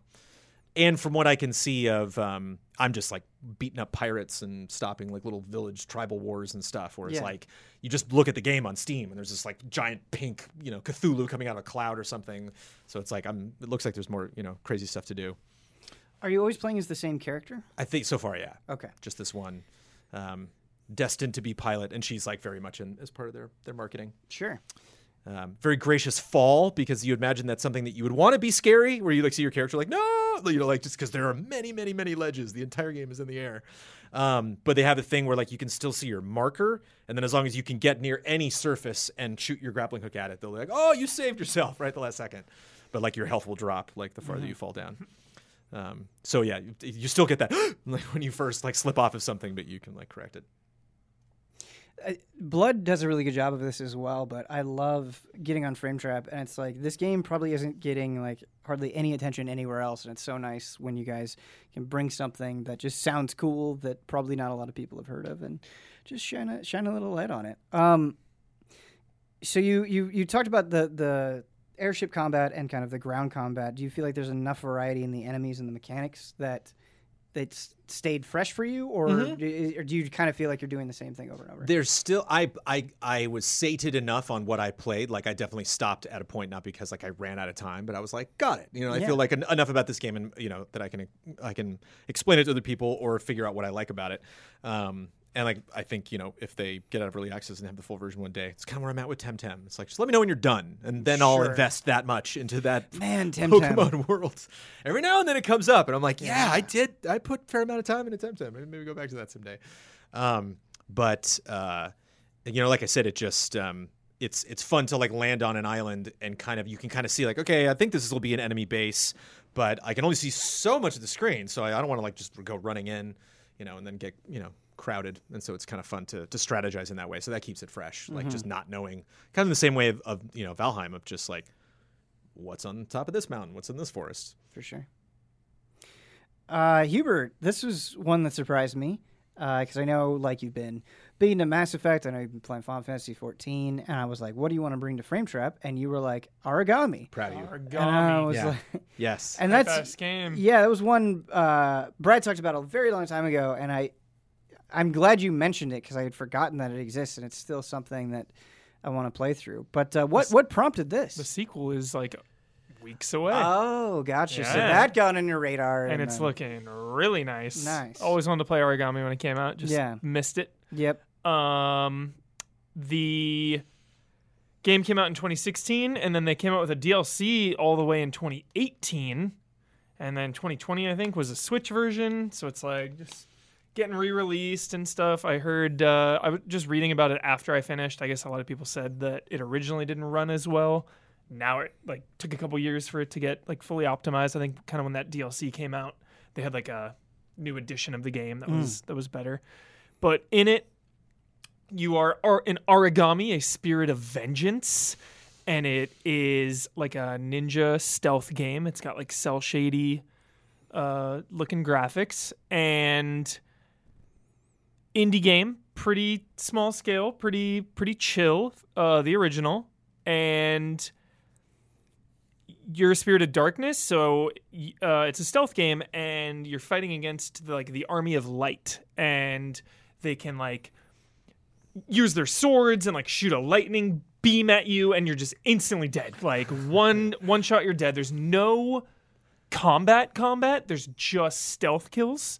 Um, Nice. So you gotta stay hidden. The best mechanic, the main mechanic, is uh, this like shadow dash thing, and you hold R1, you kind of aim where you want to do, and then you leap into the shadows, you know, but it's got to be a shadowy area. There's another mechanic, R2, where you can put a shadow anywhere, but it like burns your meter. So you can like put it on a light area, dash there, and then like get away, you know? So it's like chaining that, all that together. Um, the levels are really cool. It's got this like feudal Japan Yeah. vibe, you know, just big wooden houses and a lot of lanterns and torches. Um, and yeah, the abilities, like when you're in the darkness, you kind of recharge your meter, and then when you're in the light, it drains it. So just really slow paced, got to stay hidden. Um, you know, hide the bodies. You can like, there's a move where you can like stab someone, you kill them, and then you'll go over to their body and like just evaporate them That's into right. I the remember that. shadows. Yeah, yeah, yeah. Yeah. Uh, which is risky though, because then you're standing up when you do it. So an Yeah. enemy is, they're always like, huh? What are you doing over there? You know, and they'll come and investigate. Um, yeah, and the story's cool. This girl summoned you, and she's like, hey, you gotta assassinate these people, take them out. Be my Prince of Darkness. Yeah, and you're like learning as you go. These memories, cryptic memories, are coming back to you. Um, there's like a bit of an emphasis on story, especially with the I remember D- the setup. Yeah, I don't remember. yeah, then the DLC like leans into it hard. It's a Oh. prequel. Mm-hmm. There's only four stages there. The main game is like 12 or 13. Um, this one is far. co-op. The game it was co-op. You can uh, match make. I didn't, but uh, the DLC is cool because there's like a guy character and a girl character. Um, I had to play it solo. I imagine. Tenchu vibes. Yeah, I imagine that co-op is really cool because the stages were a lot bigger. The DLC was awesome. It- the stages were really big. Um, you have like all these abilities and stuff. You could like tag people for your partner to come in and kill. Um, but I, I imagine co-op is really cool because Aragami 2 is going to be three-player co-op. So it's like full on Oh, co-op cool. Tenchu, dude. Yeah. Like put it on your radar. It looks amazing. There's combat this I don't time around. I knew it was co-op at the time. Wow, yeah. There's uh, action this time in, in two coming out, which looks really cool, but it's like high risk, high reward, they said. It's like you have to be really, really good at it because the margin of error is like really small. So it still maintains like stealth. Um, but yeah, just a really cool, cool stealth game. Yeah, on paper, Aragami is I feel like exactly what I want because Exactly. there's just not enough hardcore stealth out there. And every time I play Hitman, I'm like, this the, the industry needs more of Yeah. this. Like, Yeah. Uh, so do you do you really think it like hits that quality mark? One is a little bit of jank. Okay. You know, you what, do- what do tell- you mean by that? Like uh, the shadow dash can just be really janky. Of like, yo, dash there. Like, ah, you know, you're aiming this thing. Sure. Dashing up to a ledge can be really tricky because it'll be flat on a surface, and then if you're aiming it at a ledge that you can climb up, it'll turn into like a like these like arrows moving up, Yeah. and it's just like I'll be like aiming right. it's like I know I can climb Right. this, so it's just like those moments Sure. Especially if an enemy is like looking right at you and you're trying to dash, you Right. know. So a little bit of little rough around the edges, you know, a little bit a little bit of I felt, cumbersome controls, but other than that, cool game. I felt I wasn't very wraith-like when I was moving. I felt just kind of like the actual like Mm-hmm. Yeah. walking down the pathways and Yeah. moving around for as agile as I felt when I was using my abilities. Yeah. I would get back into just my own shoes and be like, I'm a little slower, a little clunkier. Um, uh, only because you know these it's it's like uh, reminded me of that uh, arrow that you have in Odyssey Where you're just like, oh, I'm just going to use this constantly in Assassin's Creed. You're just zip, like zipping around. Yeah. And I and maybe and this is unfair in some games. You just kind of think like, wow, I wonder if my power is going to elevate to this. But it made me think like, God, it'd be really fun to have like a very a very fast paced. Uh, stealth game where like you're not obviously looks you're that. slowly manipulating the environment but like tighten up those moments like in between enemies Two had the prologue or the trailer I saw. I Mm. immediately watched one and it was like zip, zip, zip. but it also it also has that vibe. You're like, wow, if they're getting a sequel, then of course they're going to take all of Yeah. the you know lessons uh, from the first game. Mm-hmm. What I, feel will like, say that's uh, awesome about the aesthetic for stealth fans is the colors and the the the you know kind of paper craft like Yeah, you know cool. um, uh, style in the world makes it really easy to um, or satisfying to discern danger areas where enemies are where the Mm-hmm. end of the level is where you're you know where you can travel where you can't Yeah. um, so I enjoyed that. That was always very satisfying. Heck yeah. Yeah, and just a few enemy types. There's really just like archers and melee, Mm-hmm. really. you know, so same same environments kind of throughout. They look a little different, but for the most part, you know, over the 12 or 13 stages or whatever, it's very samey. So I really want to play this. Uh, it is short too, dude. yeah, I got how- through that and the DLC in like seven hours. d- in. Yeah, So in. so quick. Uh, is it on PC? I believe it is. Okay, I'll probably Yep. get it on PC. I think it's on everything. um, big thing, very fundamental thing with stealth games is just like how, eh, like how you can tell it, whether or not enemies can see you. So, like, Mm-hmm. are there like vision cones? Are there like just an, an in-game central marker and marker above their head? What is it? the question mark and then you can crouch so you're holding crouch and then you're in the shadow as well Okay. reduces your vi- visibility um, so that's kind of the main thing it's on you to just kind of just stick to the shadows an enemy if they see you you know they'll they'll have a question mark and then it'll be like the yellow Mm-hmm. one or they're noticing and then that starts filling up red Gotcha. like i've got Okay. you then you still have like a second though because if they're red they're like oh shit and they'll immediately go for the horn like yo but if you can get them before they sound the horn that can be Man. re- those moments are so satisfying Yes. zipping over to someone stabbing them you know hiding Yeah. the body Uh, even like if you at- attack someone above it can get tricky because you'll you'll stab them and the body will just like fall down to other guards and you're like oh shit I'm a big fan of cutting the bell in Valhalla, and then somebody finds it cut. Somebody's like, "I'm gonna ring the bell," and then they're like, So "Ah!" fun, like, so God, it's so satisfying. it's so good You- You're making me think Not of today. of classic Metal Gear and how much fun that panic can be. Yeah. Like getting seen, having that, and then just like crawling under a bed and just waiting out the timer. Yeah. And the tension that you feel. Yeah. Uh, just as that thing goes down. I, so I much hid in some corners, man, in this. I was just like, I'm not moving. Nice. Uh, shout out to the UI. You have your cape. You have this cape thing, and. Red, right? Yeah, but if you're in the shadows, you're like black and white, and it'll be your meter, like how lit up this thing is.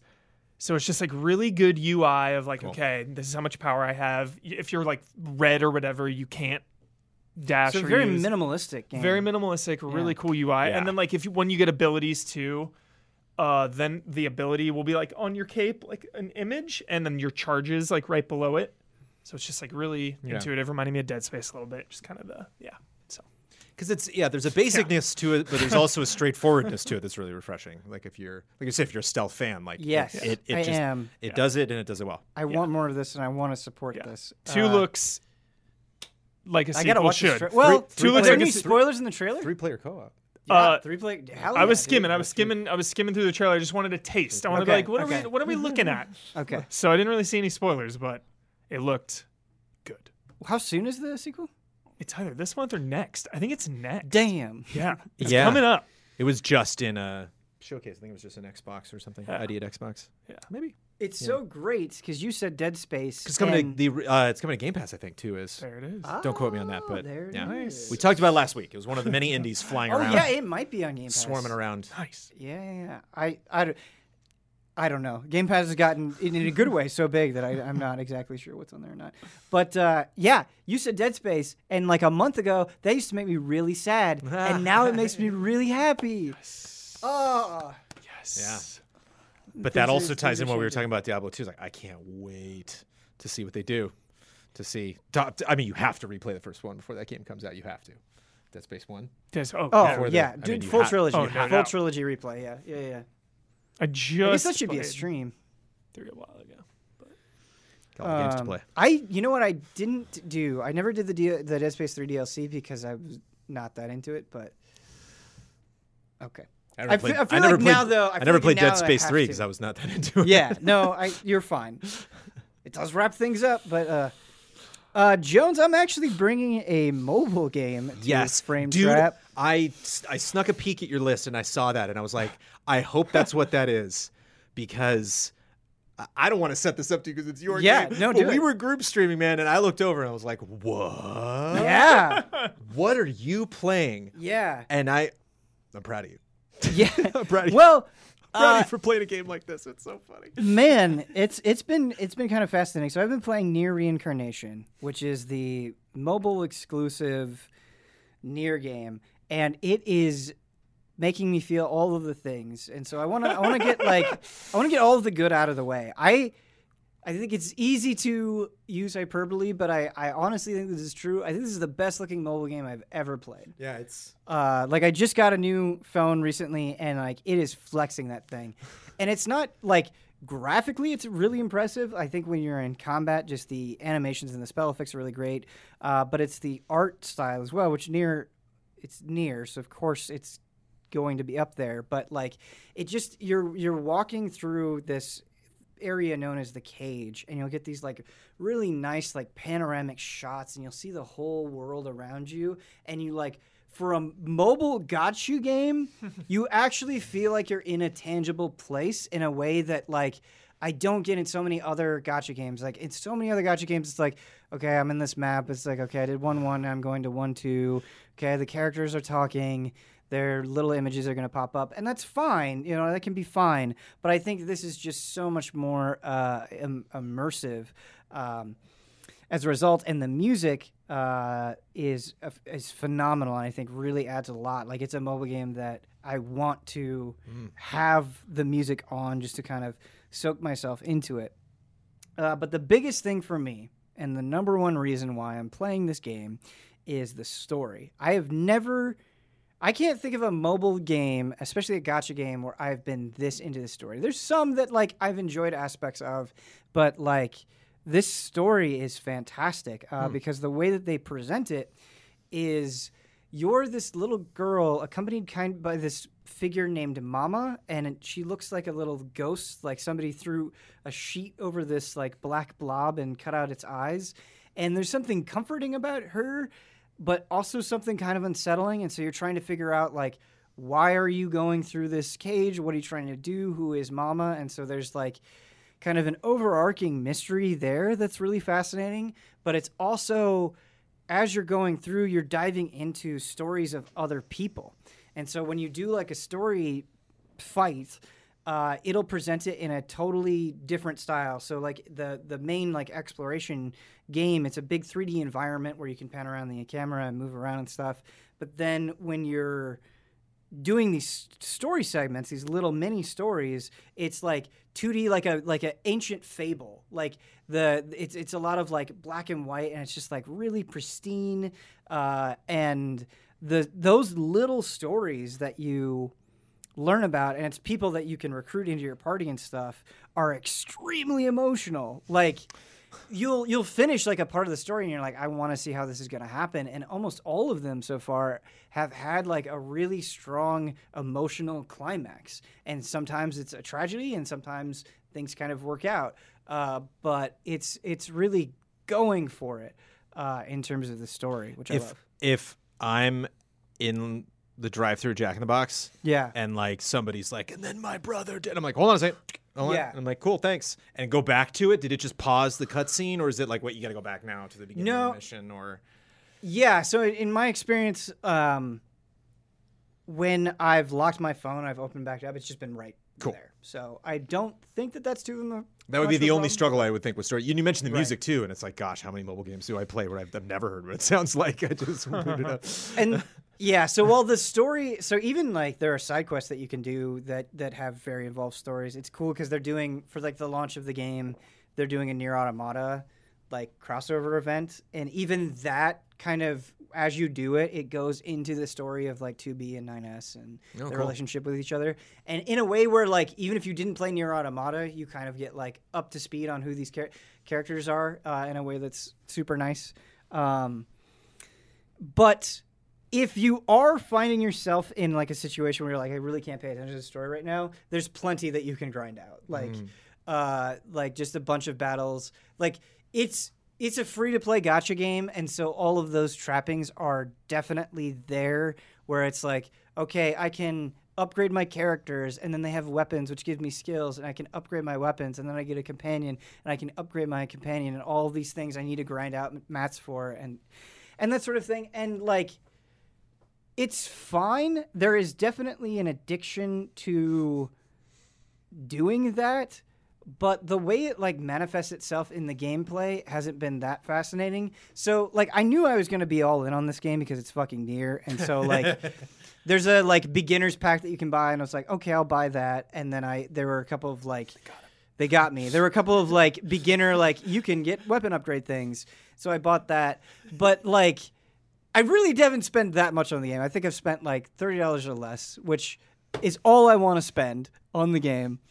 Uh, and I know people will roll their eyes, but love Dude, if it was a Resident Evil game, I'd do the same yeah. thing. Yeah, that's the Are you thing. kidding? It's it's a franchise you love. There's Yeah. it's, it's the most normal thing. yeah, and I want to I want to throw that out there because I feel like I really didn't buy that much, and I feel like even before I spent money, like the game was kind of a breeze, and that's sort of how gacha games go, where like then you hit that wall. Yeah, where the story itself is like not a big deal, um, but then you encounter content later on, like optional stuff that is harder to grind through, and so I really haven't had it. I haven't encountered anything. There was one mission, like you have like a force rating. It's like your power rating. Mine's at like thirty six thousand, and it was recommended like fifty thousand, and I just couldn't get through it. But for the most part, you just like hit auto battle, you speed, and you're. I, I think for like so much of the content, that's fine. Like you, you don't need to really pay attention. And like I wish there was like more of a middle ground there because the combat seems like it could potentially be cool, where it's like, oh, the weapons change what skills I have, and like some of the skills will do more damage if I like have a certain combo going and it's like I want to pay attention to that stuff and I wish the game like did a better job of making it feel more active than it did cuz like I'm definitely not in this for the gameplay yet maybe I will be at some point but Can you target enemies as you're going through? Like Yeah. when you tap. Okay. yeah so you can tell the way that it works is it's like they you'll you'll have three characters in your party and they'll auto attack but then they have special moves that they can do and so the whole idea is that you time those special moves Got it. to and there's also a combo system so the longer your combo the more damage that you're doing so you can get to like 150% damage 180% damage blah blah blah Because that's I glanced over at your phone and I saw characters running down a hallway and auto battling. I Yes. was like, am I? Is this what I think it is? yes Like, yes yes this is yes spectacular. um and i was big fan of letting games just just do their thing. Play themselves. Yeah. yeah Set it and forget it. It's fun to watch. Yeah, and uh, like there is some satisfaction. Like there's definitely been times where I've just like been doing something else and had an auto battle, and like that's kind of appealing too. But also, I'm very happy because uh, the, the game has been pretty generous generous with its currency. I feel like uh, it might just be because it's like launch time; they're extra generous at launch Sure. time. But I feel like just playing through the story, like I'm regularly getting uh-huh. enough crystals to do ten summons. And I was just playing through the story and earned up currency, and I got 2B today, and I'm very Nice. happy about that. it was a like win. the one I wanted. Yeah. That's the tri- that's the trick I with want gacha HP as is well, it's but- known. You know, it's like like you think about that genre and you think about you know trying to trick people into spending money, and it's like that is Yeah. certainly a, a, a part of it. But like you you have to give me something, and so Yeah. like all the games that I have like invested time in, like there there is something that I'm working toward, and there's always something I look over and like, oh man, that's just like an a crazy impossible goal that I'll never hit. There's always going to be like 12 characters I'm not going to have in Galaxy of Heroes. Like, oh well, yeah. you know. But um, as long as I'm getting something, as long as I have something to show for for what I did today. But you, I mean, I was tempted. I don't know something Well- something wickedly tempting about auto battling for some reason. I don't know why. It's great. Like knowing Yoko Taro, there will probably be a moment where it's like, oh, that's how it connects to the other games. But so far, unless I've missed something, th- this is completely on its own. Cool. Like I, I, I think you can play it, and like, Did he write this one? um, I want to say yes, but I don't know for sure. I think like the reason I was so excited, I should actually look that up. Um, I think the thing that's kind of a bummer though is like you you just kind of imagine like I think there's enough NieR in this game that I'm enjoying it, but you kind of imagine like what if this wasn't a mobile gacha game? Like what could it have been? Cuz like you want to get crystals so you can summon things so you can get these cool characters and it's like okay well if you watch six ads we'll give you free crystals and they'll, they'll give you like crystals every time and you just like you're just sitting there What's like so funny about that? watching dude. I hate that. no What's so funny about that? I I I fucking hate it too. Um, and like, you just you feel like a rat on a wheel, Yeah, and it's yeah, like yep. there are Oh, moments. man. I'm driving that wheel. There are moments in this game, dude, where like I do feel I'm like in control. genuinely immersed. Um, yeah, Yoko Taro was one of three riders on it. There. Yeah. Dope, dope, dope. there are moments where I'm genuinely immersed, right? And really into it and like wanna like I it's so crazy for me to have a mobile gacha game where it's like I want to know what's gonna happen in the story. I want to see what Yeah, the next environment is gonna look like. And then there are moments where I'm just sitting there being like, "Oh, why can't I upgrade this character? Oh, I need this thing. Oh, I got to do this task." And it's just like I feel like this the the gacha stuff is like obfuscating the quality of the world building. And like mm. on a certain level it's like, okay, it this is tempered by the fact that it's free, I guess. But Well, and I, don't feel know. like NieR Replicant eased this entry. It's like, hey, we already got a sick NieR Right. remake earlier in the year. We Huh. got this awesome Right. thing. right. This is just another thing. Yeah. I already enjoyed this awesome thing. Like this is free. Why don't I just hop in? Nothing to lose. Yeah. Yeah.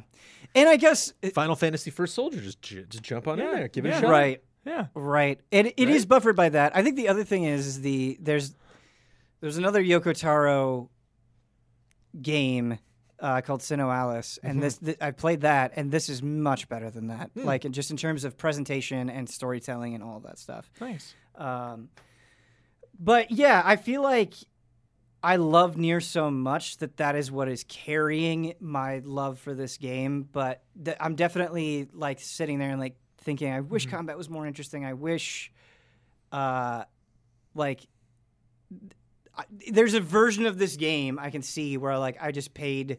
Forty or sixty dollars, and like could remove all of the fluff. You know, it's just like the fluff. This keeps the lights on though. This is gonna this is gonna Yeah. finance the next NieR game Yeah. that you Well, play, Ben. Like, That's how much that's have people spent point. to get 2B? Because Yeah. it's like she's a limited character. Yeah. How much have people spent, you Yeah. know? This is for for the next gen showpiece. Yeah. Well, You're walking, so everyone can run later. what's crazy is like Yoko Taro just makes characters that are so compelling either visually or just in terms of their story. And like I went into this and I was like, "Oh man, I want 9S, I want 2B, I want A2." But I'm getting attached enough to the character the the original characters where like just now I just met this sweet like samurai assassin lady and I'm like okay well you're awesome um, and so I think it is doing a good job of just not not just resting on like the legacy of characters that are you know super popular Mm-hmm. I got I got the gacha game for you. You ready? It's a side scroller. It's a beat 'em up. So it's like uh, uh, looks like Streets of Rage, but it's it's auto battle. So you're just dropping people in, and like Yeah. you're, you can maybe give them special abilities and stuff, but they're just doing their thing. They're going in there.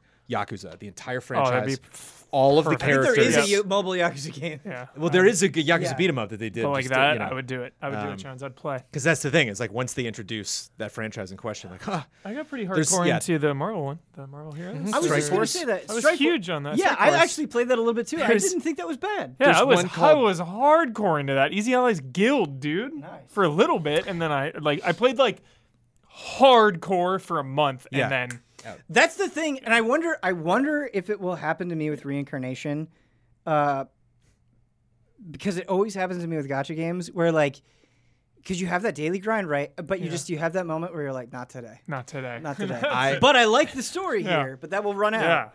I have Disney Sorcerer's Arena downloaded onto my phone. I have never opened it. Is it the like brawler one? No, it's it's the same thing as Galaxy of Heroes. It's just Okay. a, a turn-based RPG. Brawler. And t- to my knowledge, I've never played it, and it just seems so obvious that I should play this. And then I downloaded it and I remembered Strike Force, and I was like, I, me too. Strike Force lasted Yeah. weeks, and I'm like, I don't know if I'm gonna have the out. time. And I was walking Sophie the other night, and I was just going through my apps. I was like, I'm not really feeling it, and I'm like, eh, maybe now's the time. Maybe now's the time, Sorcerer's Arena. Let's, I'm you know, five minutes from home. Yeah. Let's- I'll just jump in, see what the opening's like. I boot it up, and it's like, oh, you need to update the app. I'm like, you almost made it. You almost made it, Sorcerer's Arena. You got that close. when you have to, it's I hate It's when not that game's fault. Of course they make you update, like but go back to the app store to update. It just doesn't update within the client itself. yeah. Yeah, that's annoying. Yeah. But this Hotake is not annoying. Hopefully. Uh, so this is one that we. This is definitely well-worn territory on Frame Trap. But I saw a news story and I was like, you know what? It's still sticking in my craw. And so I want to see, uh, in light of this story, if we have any new opinions on it. And that is. Um, Nintendo is laying down the hammer again, or smacking down the hammer, and they've done this, you know, with quite a few things. Uh, and they sued, sued a place called ROM Universe, where you can get ROMs for 2.1 million dollars. And not only did they do that, Wow. uh, they ROM Universe must destroy all Nintendo ROMs that they have. It's like the FBI, man. And so this this begs the question: Come of- destroy it yourself. you know because with with frame trap right like we i don't want to i i feel like i play classic games just as much as i play modern games like most of the time. Like i'm always alternating between them. And it like it pisses me off that for all of the remakes for all of the remasters for all of the backwards compatibility there's still so many games that you cannot Mm-hmm. easily access. Yes. that if you want to play them that they're beloved classics that more people should play them that would be a net positive for the world and you just can't for one reason or another. And of course that that includes like slightly more obscure things like mother 3 but also like i've been in a big tony hawk kick. Those games aren't backwards compatible. You want to fucking play Tony Hawk, you you have to emulate it, or you have to dig out an old system a lot of times, uh, or Turtles you know, in Time. Yeah, Turtles in Time. Well, they have great the uh, like machine now. I think the standalone machine, but like a little, Yeah. still a little trickier to get. and it's just like I am all like trust me, no one has spent more on video games than I have, like in the world, I feel like. but I also feel like if you're not giving consumers another option, like what what avenue do they have? Yeah. You know, and like how do we solve this problem? I don't know. Uh, it is stealing in a way. It is a crime. It is, you know, you can't steal this game and just give it to everyone for free. But sometimes you gotta you gotta go outside the lines It's like Rocky. Like, what if I want it more than the person that has it?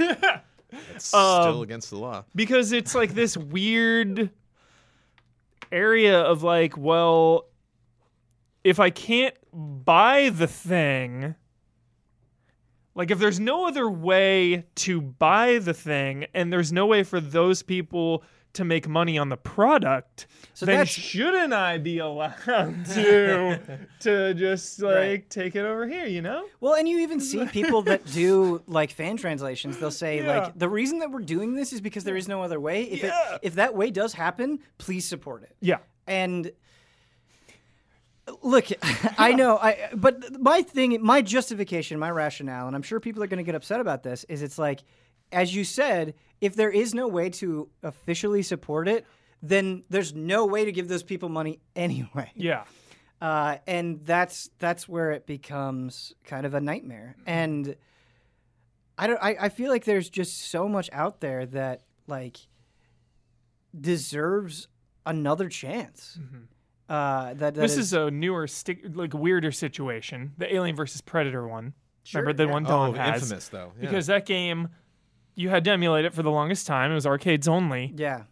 Now you can buy it, but that thing is extremely expensive. Yes. But that I feel like that negates what I just said of like, yo, the fact you can buy it now, so like any other kind of emulation of it technically would be stealing. Well, But it's like who's making the money on that machine? right. so Right. Yeah, you know, you It's actually bring up an interesting point because that that that is to be clear, that's not just a port of Yeah. Alien vs Predator. It's a giant Yeah. novelty Capcom arcade stick Yeah. That I'm not even sure was officially sold in North America. Okay. By the way, I like I'd have to double check that, but I don't. I'm not sure. I think Don had to like get that from Europe or Yeah, something. yeah. backdoor shady Sounds deals. right. But uh, you know, it's not just Alien vs Predator. It's like a whole thing. Yeah. There's multiple games on there. Um, and so it's like, where is the line? Where is right? the line? Where is the line? It's like a moving line, Yeah, you know, which is sketchy. Right. And then it's like you have instances where it's like, oh, they re-released this thing, but the port is terrible. Like it doesn't work, or they like change everything, and Mm-hmm. So like that becomes Yeah. kind of a, a, a gray area as well. How do you feel about that? Of like porting bad, or, or if like a- if a company ports a, a bad job, Like they, re-release it, like Mafia they, Definitive they make Edition It, they make too. it worse. Yeah, Yeah. yeah. That's The, the font choices at Square Enix for some of their Final Fantasy ports At been, least on PC, you can mod them. They've been interesting. Yeah. yeah. Well, I don't because I, feel like a lot of those bad port jobs are from newer games, you know, because this starts to get really again these You would think, but sometimes. the- there's these moving lines of like, well, like emulating PS2 games, you know, you can if you want if you try hard enough, you can track PS2 Sure. down easily and like all those games pretty easily.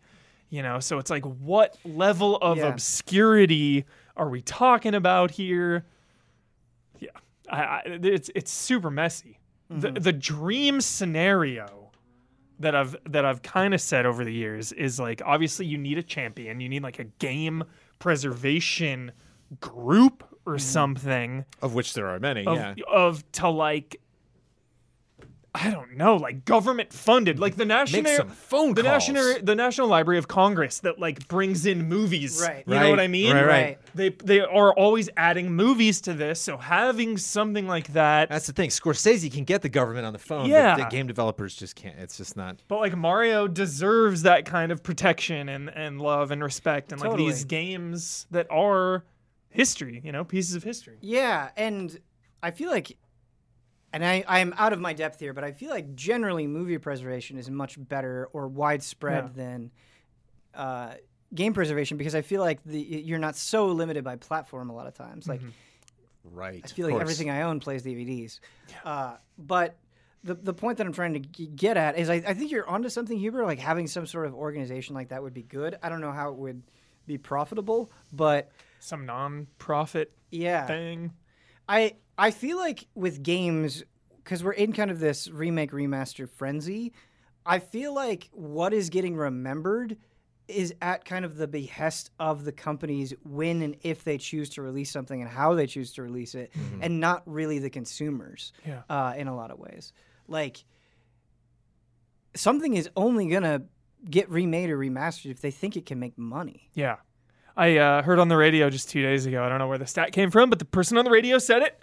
Uh, when an artist releases a new album, they see a 15 to 20% spike on their older stuff. Yeah. So I just always think of that, like when a new game comes out. Sure. Aragami 2 is coming out. It's- I like to think about companies that are know they're going to work on a remaster and then get to work, and then it takes a year and a half, two years, you know, to create this video game, and then for that whole two-year span, they just keep checking in. Like people are still excited about the franchise, right? like there's still that that big zeitgeist that happened that launched the development of this game. That's still viable, right? You know. It's like what a nightmare to just be like, oh, they're gonna love this. They're gonna be so surprised. This franchise is coming back, and then like in that two years, like, oh, we hate that franchise now. You're like, "Bro, it took all that time. Um, yeah, and it's it, it it's interesting how similar Disney and Nintendo are in terms of kind of like the, the chokehold that they have and like so many things that people hold like, the people that can't live without. You know, there's Yeah. franchises and characters that are just like you know mean more than than most things, and how satisfied I've been with Disney Plus, like how I like boot up Disney Plus, and I was like, oh, some of the old classics uh, aren't here that I was Yeah. expecting, and then a week later, like, oh, there they are. You know, like there was just a lot, lot more stuff that I'm discovering, a lot of stuff I never even like knew existed. Whereas behind the like attraction. it's not you boot up your Switch and it's like oh NES games. It's like it's not it's not that. you know, like this is just some weird collection that they threw together. Like the the vibe that I got when I heard the Disney Plus got first announced was like, oh, this is gonna be this is gonna be an interesting test for Disney how much they invest in this. Whereas Nintendo announces some online thing, it's like I'm not excited about that at all because I know it's just not gonna it's not gonna be what I want it to be, and it, I'm gonna it's gonna be very specific. There might be fun fun to be had. I like weird games coming to that NES and SNES thing on the Switch, but you know, comprehensive. Not at all. You know, like is my favorite Super Nintendo game on there? No. Yeah. You know, like, I, I Um, think that's what pisses me off though is like because we're just so inundated with remasters and remakes like I like love Zelda and Mario. I do. Two of my absolute favorite franchises of all time. I'll never miss one. But like give other things some love. Like if you're not going to make a new F-Zero, there's no reason the entire franchise Yeah. shouldn't just be on Switch Online. There's Yeah. no There's reason. no reason. There you have the power to do it. There's no reason that you shouldn't do that. And I think that's what I mean. And like with Square, it's like, dude, I I love Final Fantasy, but there are a ton of like PS1 RPGs that you could give more love to. Like you like these these companies that I feel like are so big that they have the means to do this. I think I think the two biggest enemies that I foresee right now, or the two biggest obstacles, are oversaturation, which you talk about all the time. Um, that you know you want to like convince someone, in a, you know, in a younger crowd to support financially a franchise so that we can get some old entry, and they're like, okay, I have enough to play. I don't need some old game that came out 20 years ago, and just we've moved on because it like whenever this comes up, it's like PS1, PS2, PS3. It's like it's like mostly this era that's like a, the disc based era that's so hard, uh, you know, to to get and to get to to run well. Uh, I tried. Um, Captain America for the 360. I'd love to play that. First Avenger. How was that? Love it. Oh, Yeah, you got a copy? I I don't have a might have copy. You know what I mean? Right, like, right. I might I might still have my okay, copy. you got a 360? Is it? There's so many Yeah, steps. yeah. where I'm like, wait, do I have, can I plug in? Away? Okay, how do I, what TV am I gonna do this? There's just like, uh, there's just a lot of steps you know, to put something like that together. Whereas like, if I was just suddenly poof on Game Pass, like, oh my god, I would spend all weekend playing it. Um, but uh, the idea that there's so many virtual interactive experiences, the Ariana Grande concert in Fortnite, that's never happening again. It's gone. And so like you have a whole generation growing up now that's used to just completely letting go of all of this stuff and just kind of uh, enjoying something at, at the time and never thinking about it. And they might get to, you know, their 30s and 40s now where they would like look back and be like, Hey, wait! What if I wanted? Like, it's possible. It's no, you know, th those people are at a different company. That thing was never backed up. It's gone. You know, that Mass Effect DLC is Yeah. gone. that first chapter. Yeah, yeah. That's so crazy. Um, So it, it's tough to convince people now that it's valuable when the you know so much of how they consume entertainment is like the antithesis of that almost. but like it, Dude, it clearly John's is blowing my mind. It's a right bummer. I, I think it's all in, in how you present it, though. Like, and I, I first before I get to that point, I just want to say, like, I don't have a problem with Nintendo shutting these places down if they like offer a viable alternative. But Yeah. there's like They refused. they they're just not. They're not even they're not even close to it. In fact, they're worse now with it than they were like on the Wii and Virtual Console. Like that was was Yeah. so much better years and years and years ago than than what you have now.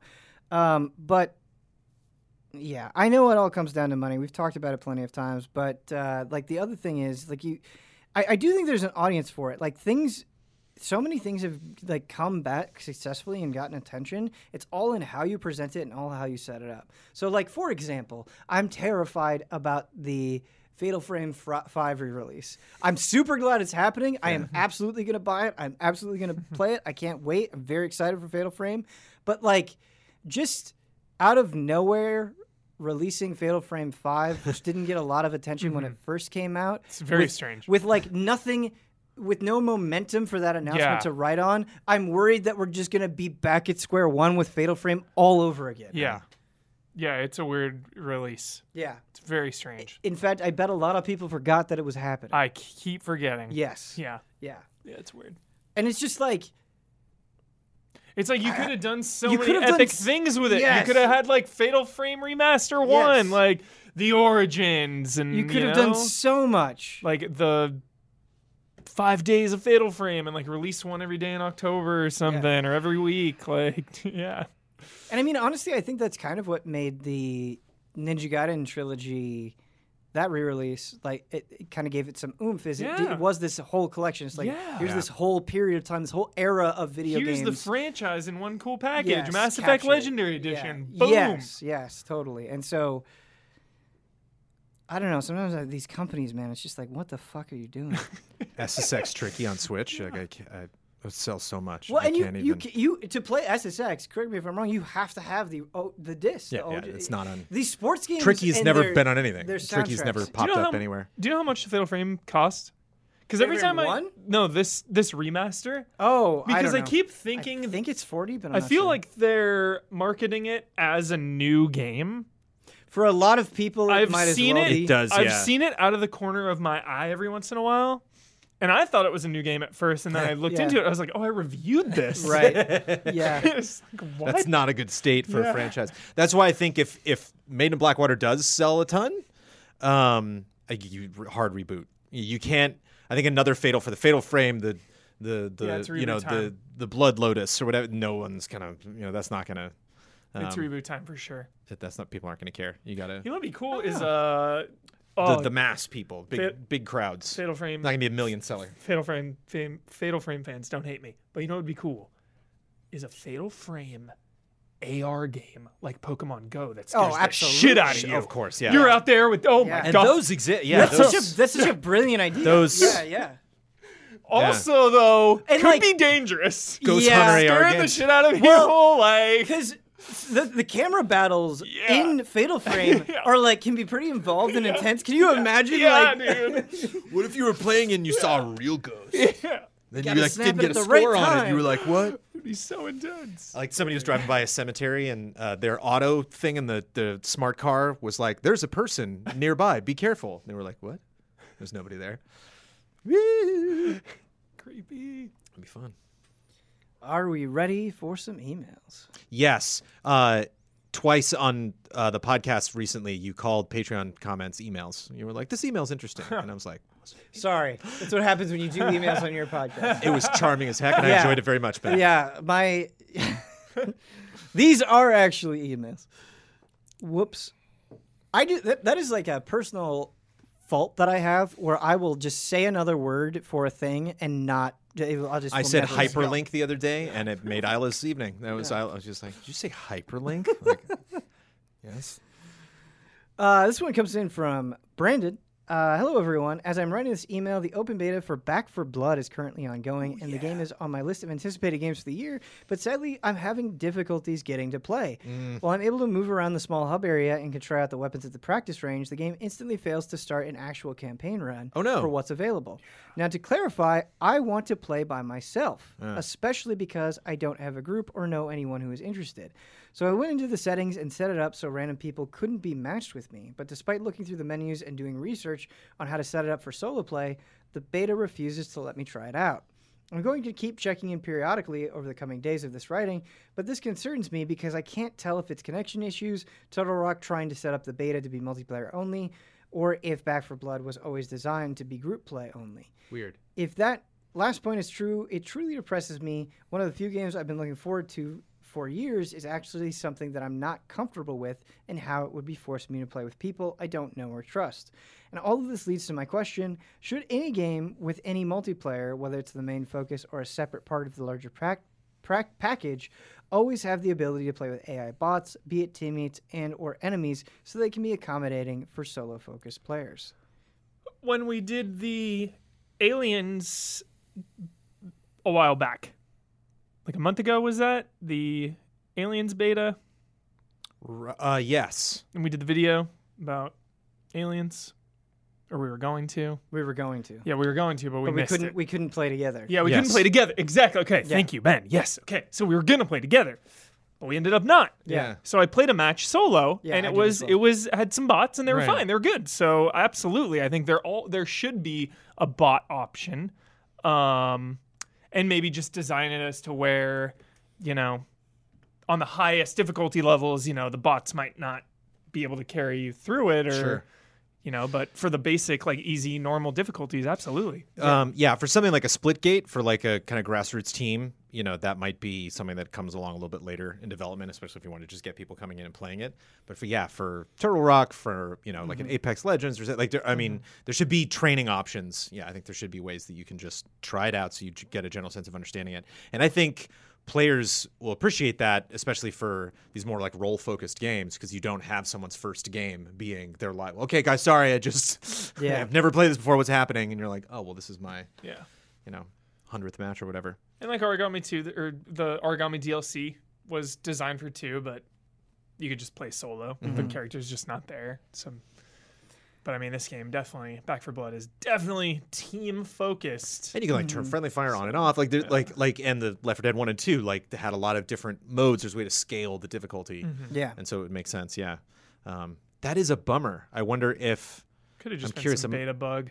Yeah, I wonder if anybody's talking about that. yeah, I online. wonder if there was there was a way to do it and just yeah. I I am cautious about that, Mm-hmm. but I, I totally get where Brandon is coming from, and I think it's an interesting point. That's why I wanted to read this email. It wasn't something that I was thinking about, but uh, it reminds me also of when people like because I, I see this comment somewhat regularly where people are like, "Man, I only play fighting games for the story mode," and I'm like, "That's cool, but." I would be really hesitant to spend full price on that because, like, from a development perspective, I think you do want to be as accommodating to people as possible, but you also have to like you you're limited on time and resources, and so you have to also think like, how are most people going to play this Yeah. game, and kind of optimize around that, and like a lot of people are going to play Back 4 Blood with their buddies or matchmake online, and so I think that's where the bulk of your focus has to be. Uh, it's the same thing with a fighting game where it's like a lot of people want to play online and battle each other. We have to make sure that that is up to snuff, and so I do think you have to to think about that as well. Like it would be one thing I think if Back 4 Blood was like. This is going to be a captivating single player experience. Sure. And that was really what it was selling itself on, but it's not. You Mm-hmm. know, it's it's selling itself on the group aspect of progressing through with your friends, building up your decks and bouncing off each other and all that stuff. So it's it is very multiplayer focused from the outset. I'm a huge fan of experimenting and drop in, drop out various forms and modes of multiplayer. Yeah, I like the idea of um, I I never I didn't want to give it any more hours than I had already given it, but when I maxed out all the characters in Avengers, like I I I saw myself really enjoying the the idea of like okay now that I have Cap maxed, it'd be fun to jump into a mode where it's like I'll be your Cap, let's go. You know, it's like I will literally you know just jump into your game. Um, and uh, uh, so like I just want to hit that button that it's like I don't care what mission I do, I don't care how long it is, I just want to help somebody that specifically needs this character. Um, and of course, like healers, you know, any healer, Yeah. anybody that's ever leveled up a healer substantially in any MMO knows, like, whoop, you're right in there. Like, you get right past that queue. Um, but it'd be interesting if if maybe one kind of middle of the road that's not as development intensive as like creating AI for all of these characters you're playing with, but maybe giving because Back 4 Blood is such an investment. You have to get so far. That's part of the drama. Is like we're almost there. You know, when you finally get to the you know the end zone, it's like it's so gratifying. But maybe just like just do a boss fight or Mm-hmm. something, and then you can like try out other people and see like, do you like playing with other people? Mm. Because it's only gonna take five minutes. Doesn't matter.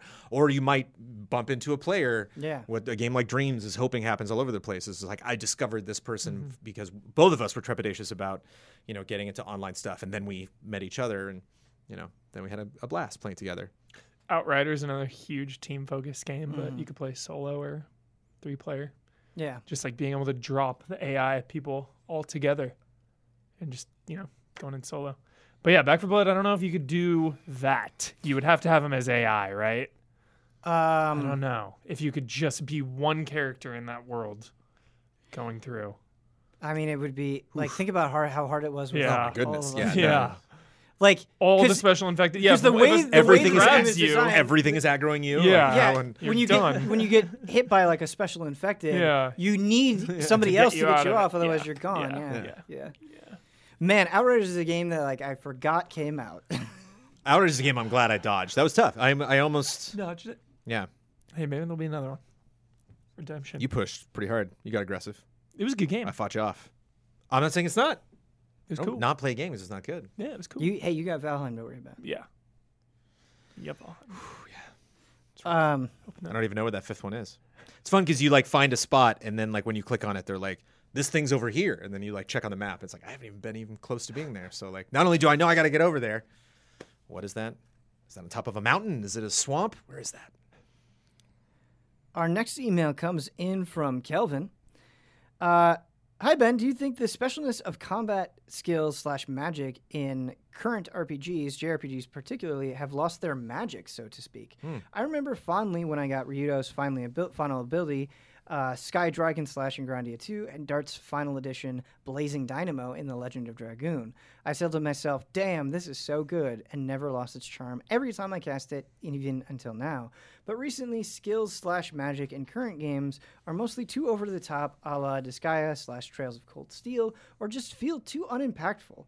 maybe only magic in Final Fantasy 15 or limit breaks in Final Fantasy 7 Remake that come close to making me feel that magic again. Am I just getting old or game have games lost their touch to make these special moves feel special? Glad they shouted out 15. That's my favorite Magic in like the last many many years. I love the way that game did Magic. So cool. Yeah, I did too. So cool. Um, but what do you think? Has has magic slash summons lost their touch? I really like the impact of stuff in Bravely Default. We just talked about that, but like saving up those charges uh, felt, you know, it was it was it was neat. It was neat to get to the point where you're like, okay, you know, this one attack I know is going to be huge. Um, I don't have to worry about stats or you know stuff not uh, connecting or you know somebody blocking it. Yeah. That felt good. But yeah, and interesting. I don't think I'll play enough of those games to know. I think I totally see where this question asker is coming from. I think I think specifically back to like the PS1, PS2 days where like JRPGs could be such console showpieces that like playing a new Final Fantasy, you'd be like, there's th- there's very little that even comes close to this, and of course they would go like all in on, you know, summons or s- spell animations or, or other things. And I think there are other games where you can feel this as well, but I feel like like as kind of technology has progressed, that doesn't happen as much. Like JRPGs are not generally console showpieces in the same way that they used to be.